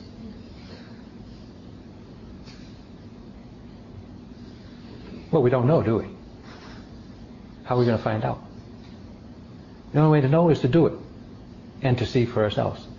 But the understanding behind uh, practice is that through practice, through mindful awareness and the continuity of mindful awareness, we eventually develop a balanced mind. And it's significant that when, at the time of the Buddha, a monk was sick or a layperson was sick, when the Buddha would give a discourse, he would always give a discourse on the seven factors of awakening. When the Buddha himself was sick, he asked Sariputra to give him a discourse on the seven factors of awakening. The seven factors of awakening are is the discourse for bringing the mind into balance in a healing way. It's known as the Healing Sutra. What are the seven factors of awakening? How do they work? What how does it happen that hearing a discourse can promote well-being? Well, these seven factors point to the qualities or the capacities of mind, the attributes of the mind, which are both energizing and tranquilizing. Because we know if we get really wound up, really energized, you know, a couple of Red Bulls and a couple of cups of coffee, along with, you know, a little bit of loud music, we're amping, we're over amping, you know, and that, that's not, that's not healthy. On the other hand, if you're into soapers and you're kind of like, kind of, kind of too chilled out, and you're just lethargic and you don't really want to break a sweat doing anything, uh, well, that's not so healthy either. The challenge for us is to find that place in the middle, that place of balance where the mind is both energized and tranquil, and the body too is both energized and tranquil. Sounds contradictory, doesn't it? Energized tranquility, tranquil and alert. How's that happen? Well, conceptually it's hard to imagine, but practically speaking, if you've practiced much, you've worked in that field of, of trying to bring the mind to that place of awareness with non-reactivity. The energizing qualities, the energizing capacities are, of course, energy, energy of the mind. The second is joy, which actually starts out as just being interested, interested in your life. Hello, it's your life you know, if, if you're not interested, do you think anybody else is going to be? yeah, hello. so, interest. And the third quality that's energizing the mind is called investigation of the Dharma. This means taking an interest and looking in an investigative way at what's happening, what's occurring. Now, you know what? I mean, if you're like, if you live a life like me, and I think most, you look, a lot of you look kind of like you'd live like I live. So much of our life is so familiar and so habitual that we just live it on automatic pilot. I'm not the only one, am I? I'm sure there's others of you that kind of have your routines down that you can do in your sleep. And in fact, we do sleep through much of our life. We just go through the motions to get through the day with actually, at times, very little awareness. Just enough awareness to know that we're fulfilling our minimal, you know, daily requirements of responsivity. That's not enough. That's, you know, in this investigation of the Dharma, we have to pay much closer attention, much more refined, continuous, and precise attention to even the very ordinary, mundane, repetitive things that we do every day, like take a pee, brush your teeth, open the door, check your email. How many times do you, how many times do you check your email every day? You know, at least once. Dozen times. okay. How many times are you aware of actually the sensations of clicking the mouse or the, or the pad. Not so often. That's not good enough. Uh, that's not good enough. If you really want to arouse the energy of the mind, the energy of investigate, the energy and the investigation and the interest in what is being experienced has got to be really much more up there. How can we do that and not get overamped? Well, we also need to develop the tranquilizing factors of mind. The first of which is calmness. Calmness. Just physical calm, mental calm. We say in the in the in the in the business in the industry, you know, restless body, restless mind. Calm body, calm mind. One way is to just sit still. To just sit still. And if you sit still and pay attention, the mind will calm down. The mind will begin to calm down. And so it takes some understanding and some willingness, some uh, valuing of stillness of body to encourage or to condition the stillness of mind that can balance or bring the highly energized mind into balance. If the highly energized mind isn't brought into balance with tranquility, we'll, we'll be rushing in the mind. From one thing to another, we'll be frenetic, we'll be, uh, may end up in a, a place of anxiety or panic or just racing. That's not balance. And so the first of the uh, tranquilizing qualities is, is calmness. The second is called samadhi. And samadhi is sometimes called concentration or collectedness of mind. It really means the continuity of awareness. Because as the mind's capacity to be aware becomes more continuous, as we develop the continuity of our awareness, the mind, uh, I say, is collected. Now, most of us find value in multitasking. Meditation and collectedness of mind, collectedness of mind is in the other direction. It's it's okay to it's okay to know how to. I'm not saying you can't multitask. I'm just saying it's good to know how not to. You know, can we actually turn off the multitasker and just do one thing at a time for a period of time as a training in collecting the mind so that the mind's not so dispersed. When the mind is multitasking, it's dispersed. It really is scattered. It isn't very collected, and if it's not collected, it's not very powerful. Do you know what a powerful mind is? Do you know what, do you know what the power of mind is? Well, let me just say, the power of mind is the potential power of mind is infinite. The Buddha said this is one of those incomprehensible things, one of those things that you cannot think about how great it is. You cannot imagine the power of a collected mind. But I'll give you one example of a collected mind, and it's not, you know, the, the only example, but it's just one example. There was a monk who, from Burma who used to come to uh, the meditation center in Massachusetts back in the uh, late 70s, early 80s. His name was Taungpulu Sayadaw. Now, Taungpulu Sayadaw is one of these monks who wandered off in a cave, you know, when he was in his mid-30s and decided to do his practice alone in a cave. Sat in a cave for 16 years alone doing his practice. After which time he realized that his teacher had died, had recently passed away. He came out of the cave, went to his teacher's monastery. Sure enough, he just passed away.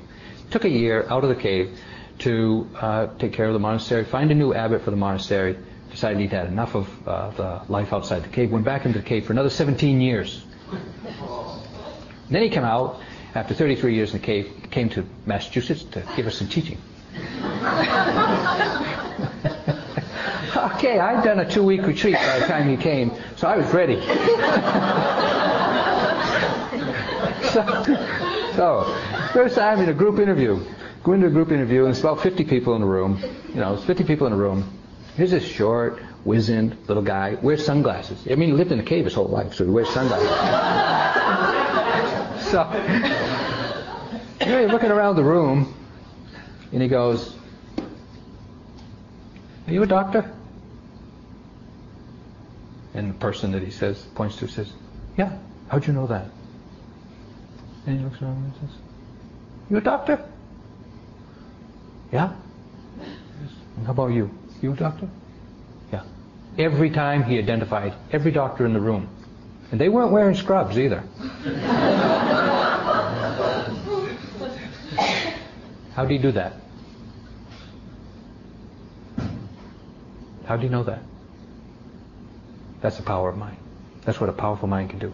Much more than that. That's just that's just a display to catch your attention, so you listen to everything else he's got to say. Aren't you an acupuncturist?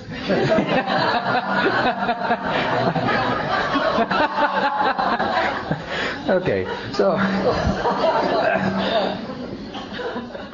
so we got these. Uh, I got through two tranquilizing factors. Let's see, where was I? I don't want to get lost here. Oh, the third tranquilizing factor: calmness, uh, collectedness of mind, or samadhi.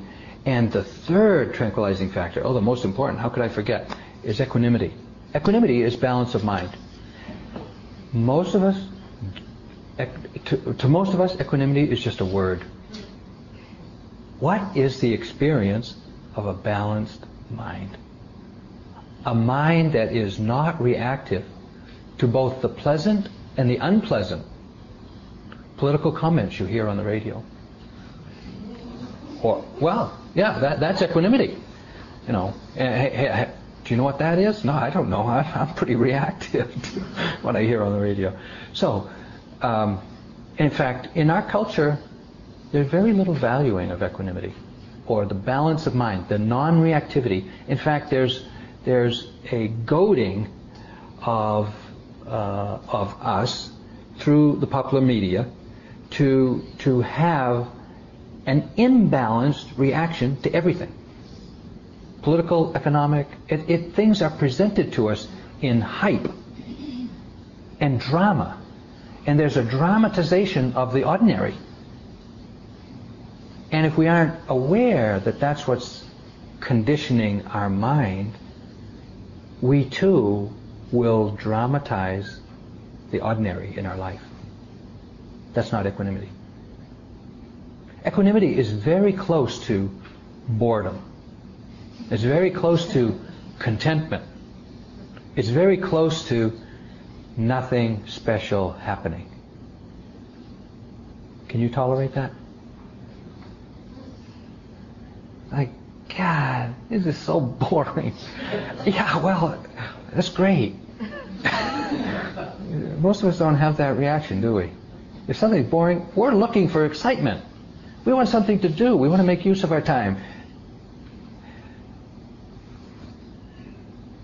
Until we understand what equanimity is and the value of equanimity, we may not seek it, we may not recognize it if and when it happens.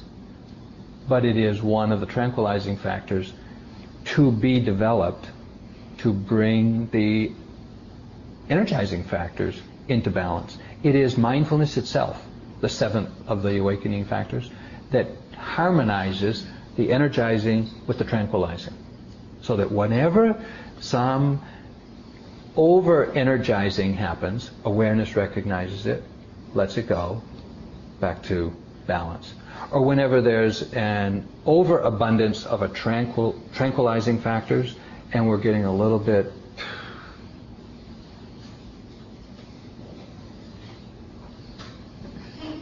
over tranquilized, then there's a, a recognition of that and a, and, a, and a, bringing, a bringing up of the energy. It is this balance of mind, this very refined balance of mind, which allows the body to come into a non-struggling relationship with the way things are. Oh, non-struggling relationship with the way things are. you know when you, um, I'm going to head off in a different track now. you know when you uh, get angry? Do you still get angry? Okay. You know when you get angry or upset at somebody, what it feels like in the body? the body contracts, you feel a little tight, you clench the jaw, you clench your fist, you get a little hot, just whew. those physical sensations are directly conditioned by the state of mind of anger. Right? Okay. Now, you know when you fall in love? You fall in love. Fall in lust, I should say. You fall in lust and you go, wow. Man, this person is the love of my life. This is great. Man, you're a perfect. You know, and we just feel, the body feels so light and so energized and so subtle and so pleasant. You know, those sensations are directly conditioned by that state of mind. Right? Okay. Now, what is the quality of physical, material experience conditioned by a strongly equanimous, imbalanced mind? Healthy. It is because of the strength of the balanced mind that the wholesome or the beneficial or the healthy physical sensa- the physical material of the body arises. And the stronger the equanimity and the longer it is maintained, the healthier the body becomes. Now, let's acknowledge there are genetic limitations to our health. There are environmental limitations to our health. There are uh, limitations due to the, the nutrition that we have eaten or not. But within that, the quality of the mind also plays a significant role. And that's how the mind is medicine for us in our life. Is that enough? yeah? Okay. Enough. So I invite you all to um, develop an equanimous mind. You know, if you can learn to tolerate boredom and contentment uh, as uh, kind of two uh, close neighbors of equanimity, uh, and refine your understanding of what the difference is, uh, and really bring your mind into that energized, tranquil place, uh, you'll see for yourself the, the physical benefit of a, of a balanced mind. More details to follow tomorrow. But for those of you who won't be here, uh, if there are any questions that I can answer tonight, I'd be happy to try to uh, answer or comment on whatever you have. Do you have a comment? I have a question. A question. I'm wondering if you have any idea how that hermit monk knew the doctors in the room with his mind. Do I have any idea how the hermit doctor knew the doctors, the hermit monk knew the doctors in the room with his mind? Yes. Um, yes. Would you share that with us? Please? Yes. Uh, well, my understanding of the mind, as I experienced it, is that it is not limited to this body. It's not contained within the body, and it's not limited to this body. And that the mind has uh, capacity of knowing that which is beyond the senses. What is not seen, heard, smelled, tasted, touched. But through the collectedness of the mind, the, the power of the mind, uh, you can know others' minds. That is possible. That's how. But he was doing, I mean, sounds so easy. I mean, hello. No, he was doing a mental dissection of the body. That was his practice. Mentally dissecting the body into the, what are called the Buddhist 32 parts of the body. Just set these 32 parts out here. You take a look at their size, shape, smell, color, you know, whatnot, placement in the body. And he did that for 33 years. So he had an intimate understanding of the body. You know, he could identify, you know, all the, all the different colonies of little animals and bugs that live in the body. He knew them all. He was that familiar, that intimate with what's going on in the body. So I think, uh, this is my speculation, that when he looked at a doctor or when he saw someone who had that a, a level of intimacy with what's underneath the skin, he recognized kin, kin, kin. You know, somebody who had uh, similar knowledge to himself. That's my speculation. Could you could talk a little bit more about the, the aspect of right intention as far as um, seeking health or well-being. Yeah. Uh, so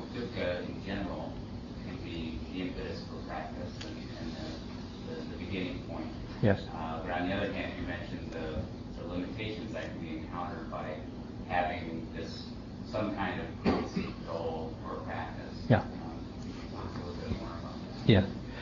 Uh, so the comment, did you hear the comment? It's about uh, speaking about the intention of uh, having a limited intention in your practice, like wanting health only, or how to have a, how to have an intention that includes both an understanding of dukkha and health, but also is not limited to that. Is that kind of the question? Yeah. Uh, the question has to arise when someone practices in such a way as to effect what appears to be a miraculous cure. What actually happens? And from my understanding of practice and some of what I'll talk about tomorrow, it's clear that the quality of awareness and perception and understanding of those who practice successfully in that way is that they see through the illusion of themselves. They see through the illusion of this is my body, my mind. And their, resi- their awareness is of the nature of the body and the nature of mind and just how impersonal it all really is. If at that time they were still holding on to me, my body, my disease, and I want to get rid of it, they would never see through that veil, that conceptual veil of how impersonal it all really is. And only until, or only when they are able to see through that veil and just see all that's going on here is just impersonal effects of impersonal causes. Then there's a possibility of coming into balance and right understanding that would that could effect a cure on the macro level of me in my body in my disease. But to hold on to that as the intention or the goal would limit the would, would block the understanding from piercing that veil, from penetrating that veil, that conceptual veil. And no healing possible. Bodies get sick, bodies die. But when there's no body and there's no disease, and you're really not identified with it, you're not attached to it, then it may be possible to allow the way things are, to allow nature to have its course, and to heal, heal, heal the, uh, heal the body. Possible. Yeah. Okay. What was the purpose of sleeping only four hours at U Pandita's monastery? I assume that wasn't arbitrary. There's got to be some reason. Yeah, well, the, the question is, what's the purpose of only sleeping four hours, uh, and uh, you assume that there's got to be some purpose? Well, the Buddha only s- took four hours a night to kind of uh, withdraw from his teaching responsibilities. So if it's good enough for the Buddha, it's good enough for us. wow. Anybody here sleep only four hours a night? Mm, hard to imagine, isn't it? You know, it's just an imagination. What you think about your need for sleep is just a thought. I tell you, it's just a thought. It's actually a misbelief. It's just an assumption. And if you really wanted to find out for yourself, the only way to know is to try it. And what I discovered is that four hours was way too much. Way too much sleep. Not necessary. Of course, I was younger then. I was more energetic. Uh, but it's really, it's really a, um, an invitation to be diligent, be continuous, and not to, uh, not to not to indulge in the pleasure of sleep. Yeah. Because during sleep, uh, the mind is not necessarily in a wholesome state. And it can roll around in a lot of unwholesome states. And that weakens the momentum of your mindfulness. So that if you, if you just sleep, eh, or just indulge in the pleasure of sleep, you've got to ramp up, you've got to ramp it all up again in the morning. And if you just sleep minimally, just drop off, just get get the minimal rest that your body needs and your mind needs, then you can come back to uh, pick up the momentum quite easily. Uh, it is common, common uh, in the monastery for people to come and uh, to go two, three, four days without sleep. No problem. No problem. No sleep. Not nap. I don't mean napping. Not spacing out. Not nodding off while sitting. Just no sleep. And one of my teachers, Uch- U Jatila, he went 15 days. 15 days. When his mind was in that place of equanimity and balance. Just totally balanced, not thinking. What is it that tires us out anyway? You know? You know what tires us out? Thinking. And when the mindfulness is such that you're not thinking, but you're just being aware, you don't get tired. Wow. Hmm, check that out. Okay. yeah. Um, you had mentioned uh, psoriasis. There's a, I, I mentioned what? You mentioned psoriasis. Yeah, psoriasis. Yeah. And I, I was curious about the, the personal experiences. The psoriasis is a condition of the body when dealing with something like depression, which is a condition of the mind, Yeah. Is it? or is it? Yeah, I mean, okay. Depression. With my personal experience with Yeah. depression, Yeah. sitting with depression is just more depression. More depression. Yeah. Let me just suggest that you might be not sitting skillfully with the depression. Okay? And, and I'll tell you why. Uh, a couple of things. One is there is documentation of relapse prevention in recurrent depressive episodes. You know, for those who've experienced two or more severe depressions, when they're in a post-depressive state, being treated with mindfulness have a mira- mira- I was going to say miraculous, but it's not miraculous. It's, it's cause and condition. They have a very good response to mindfulness training, preventing relapse, a third relapse. Okay. Documented, well, well documented. Huh? Post-depressive. Yeah, post present. The second uh, comment about depression is the teacher that I practice with now in Burma, Sayadaw U Tejaniya, as a layperson, suffered severe depression.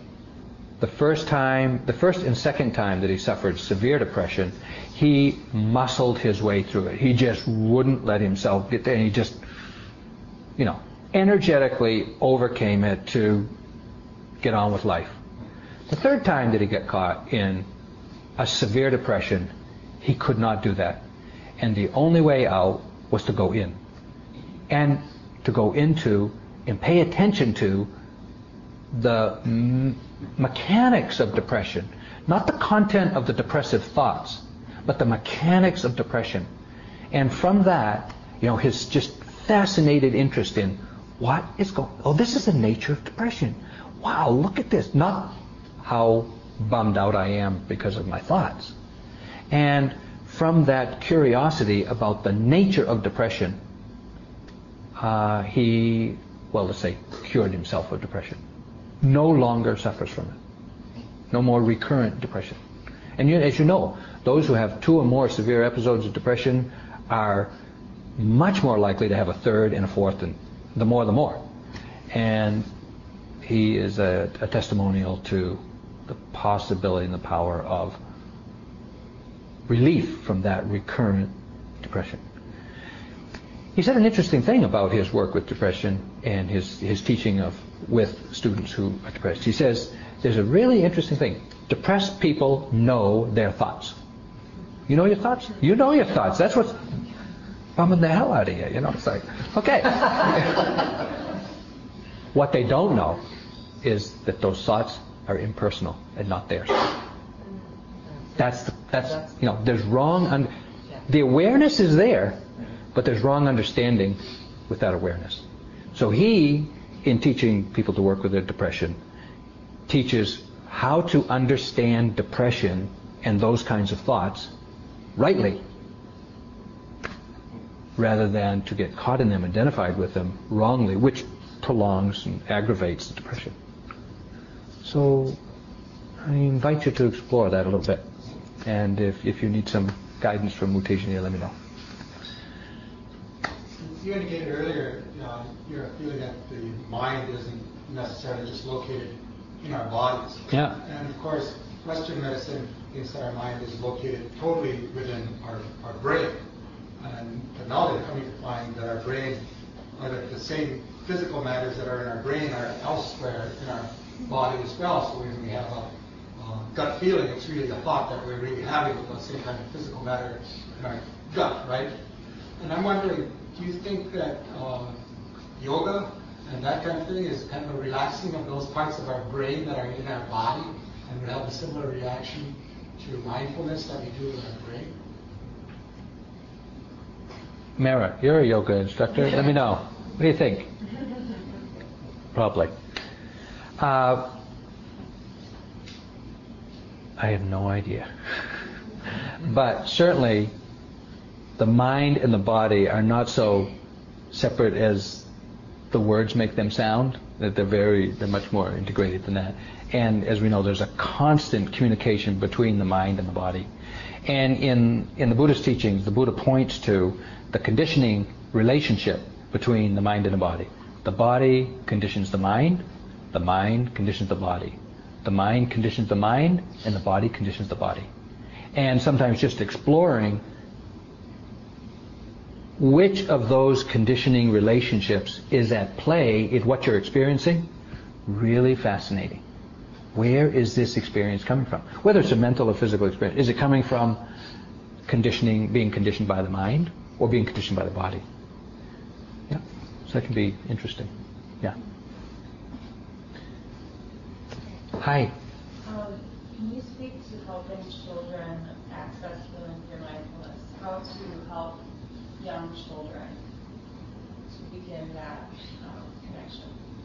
How to help young children become begin the connection to? Start learning mindfulness. Yeah. So many tips. Are you a mom? Be mindful. because kids mimic parents. And to the extent that you that you actually practice mindfulness, they will begin to learn from you. I don't I don't I never raised I was not in the house when the young kids were young being raised. Um, so I'm not speaking from experience, but I've heard my wife answer this question a lot. She had four kids. And you know, she would do her practice, and the kids would see her do her practice. And of course, you can't just kind of say, "Don't bother me. I'm I'm not available for the next 45 minutes. I'm going to do my practice." You know, kids they don't have 45 minutes, so uh, she would just allow them to come invade her space. But that was her practice, and uh, I think the, the both the the seeing of her practicing and of course the quality of her mind being more aware and being less reactive was helpful. And by the time her daughter was 13, I was in the house with her, and what we did with her was to help her articulate her experience. Especially, you know, teenagers are flooded with emotions that they've never felt before, and they're all over the shop. And it's it's scary to them even though they don't know it. They're just acting out their emotions rather than being aware of them. And so to help them learn to articulate what they're feeling even though it's very difficult for them and and our daughter just resisted it just hated us for having her sit down and try to talk about how she was feeling she hated us for it but she loved it to, in sharing it with her friends so, you know, you know, kids are. So, so do it anyway. Uh, and and I think you could probably start that at an earlier age, uh, helping kids to know that they have feelings, and to to articulate them, because being able to articulate your feelings, or being able to identify them, or just to label them, scientific studies labeling your your uh, emotional experiences is just so powerful in beginning to take away the power of them over you, and you you begin to tame them. Even the most scary and the most overwhelming of feelings, when you put a word on it, it's just like, oh, this is humiliation. Oh, this is shame. Oh, this is frustration. This is anger. Whatever. It just like objectifies it in a way. It's not disconnecting from it, but it objectifies it in a way that's like, oh, that can be dealt with. When it's me that I'm so whatever, hard to deal with. Okay? Yeah. You about, uh, we often hear about how uh, to kind of be all scattered and to multitask and so forth. Um, Is there a problem on the other side, focusing too much or too, kind of, concentrating too much? Is that a problem? Is there a problem on, with concentrating too much or not multitasking? Uh, ask your partner. Meaning, you know, sometimes, sometimes I, I've seen this. I've seen it in myself. I've seen it in others that we, in our inability or unwillingness to engage all of life, we withdraw, and we do that by focusing on one thing. And it can be computer games, or it can be meditation, but it's cutting you off from some of life that needs to be engaged with. Okay. Uh, as a as a therapeutic technique, it might be it might be really useful to withdraw, uh, to recharge your batteries, to to refresh the energy of the mind and the body, so that you can re-engage the fullness of life with the recharged batteries. So it's not counterindicated all the time, but if it's your default mechanism for dealing with things, maybe that ought to be looked at. I would say. You, you, know, you know what I mean? So I wouldn't say that there's a danger in just being concentrated. Concentration is a valuable, and collectedness of mind is a valuable tool to have accessible to us when needed. But if our withdrawing from the fullness of life through focusing on a single thing limits and is somehow avoiding, you know, some of the issues of life, uh, maybe maybe there's another way to, to, to, handle that. You know, temporarily, okay, charge your batteries, get some withdrawal. Uh, you know, sometimes people, you know, they go off on retreat for three months, or like myself, you go off to the monastery for five years. It may look like from outside, it's like, wow, they're withdrawing from life. They're not living a fullest life. Believe me, when you go into the monastery for five years, your mind goes with you.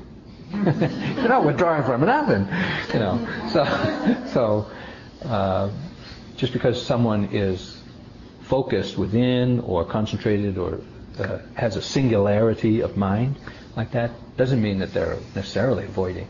Maybe doing a lot of valuable internal work. So there's no easy answer to that one. That one needs a little more refined looking and investigation. Yeah. Hi. I'm still back with that hermit monk. You're still back with the hermit monk? No, he, he died in 88. He died a long time ago. Sorry. And your, your explanation. Um, and you said something about the, the mind that's collected. Yeah. Well, I, I think my question is, how does it relate to the five aggregates? Is it, is it within the five aggregates, or are you talking about something outside, you know, about him knowing non-dual realm, or still it happens within the aggregates? Oh, it happens within the aggregates. The mind, you know, the mind consciousness, yeah. and, and, that's all. That's one of the aggregates. That's all there. so, n- no, it's not outside the aggregates, but the mind can know what is outside of one's physical being, can't it?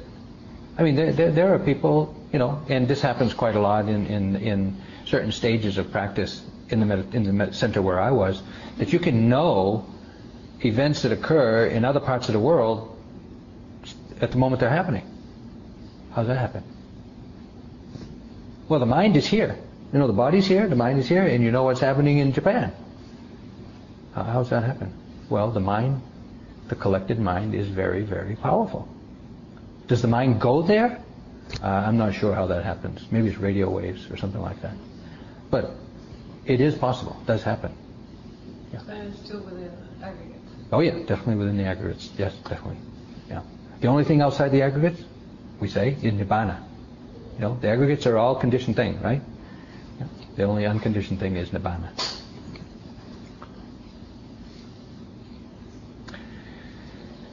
We still have a couple of minutes if there's any more questions.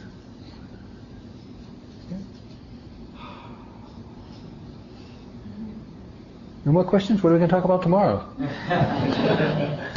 Just curious about your experiences this morning. Uh, oh, my reception at the at the mail. I was so nervous and so intimidated by them people. I, I they were pretty open. They're very open and very, you know, had a good good uh, discussion with them. Yeah. You know, they have a, they have a they have a program. You know, this uh, they have a they're starting a program which is really fascinating. It's really very uh, complementary or integrative of uh, the mindfulness and understanding the mind as a as a medicine and health. And they put together a 90-minute uh, PowerPoint presentation that will convince anybody.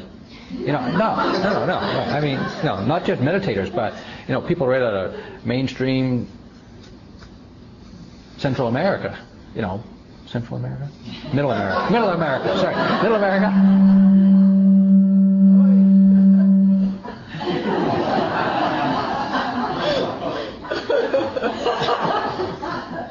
This is safe.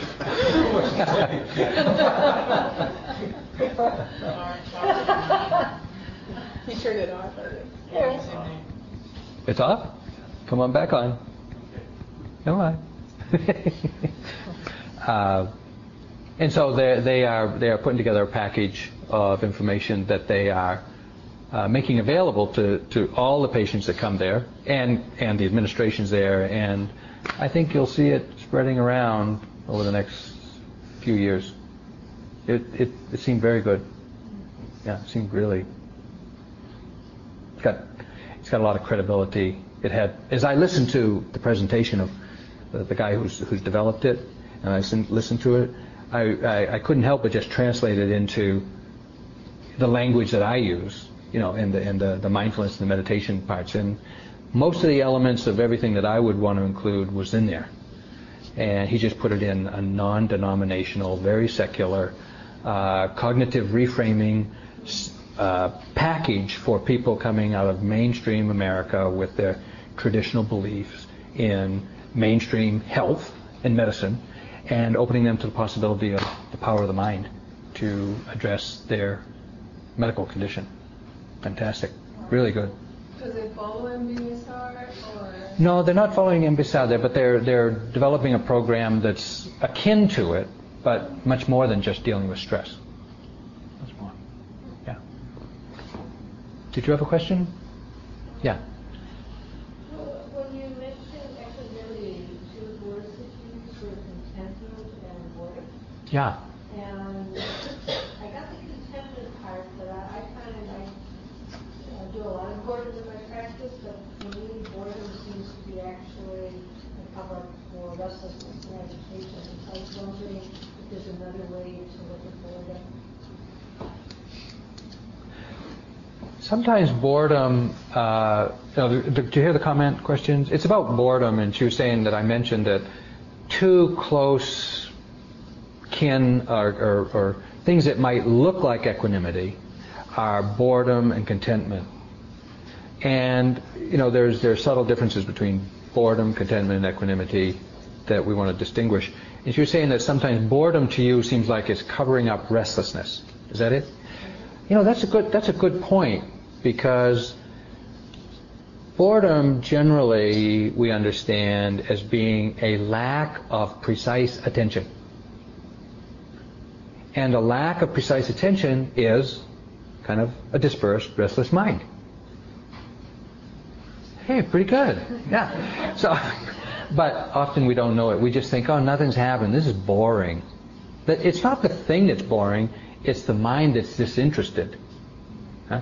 But sometimes we, you know, the feeling of being bored is pretty calm. It's pretty non-reactive. It's just boring.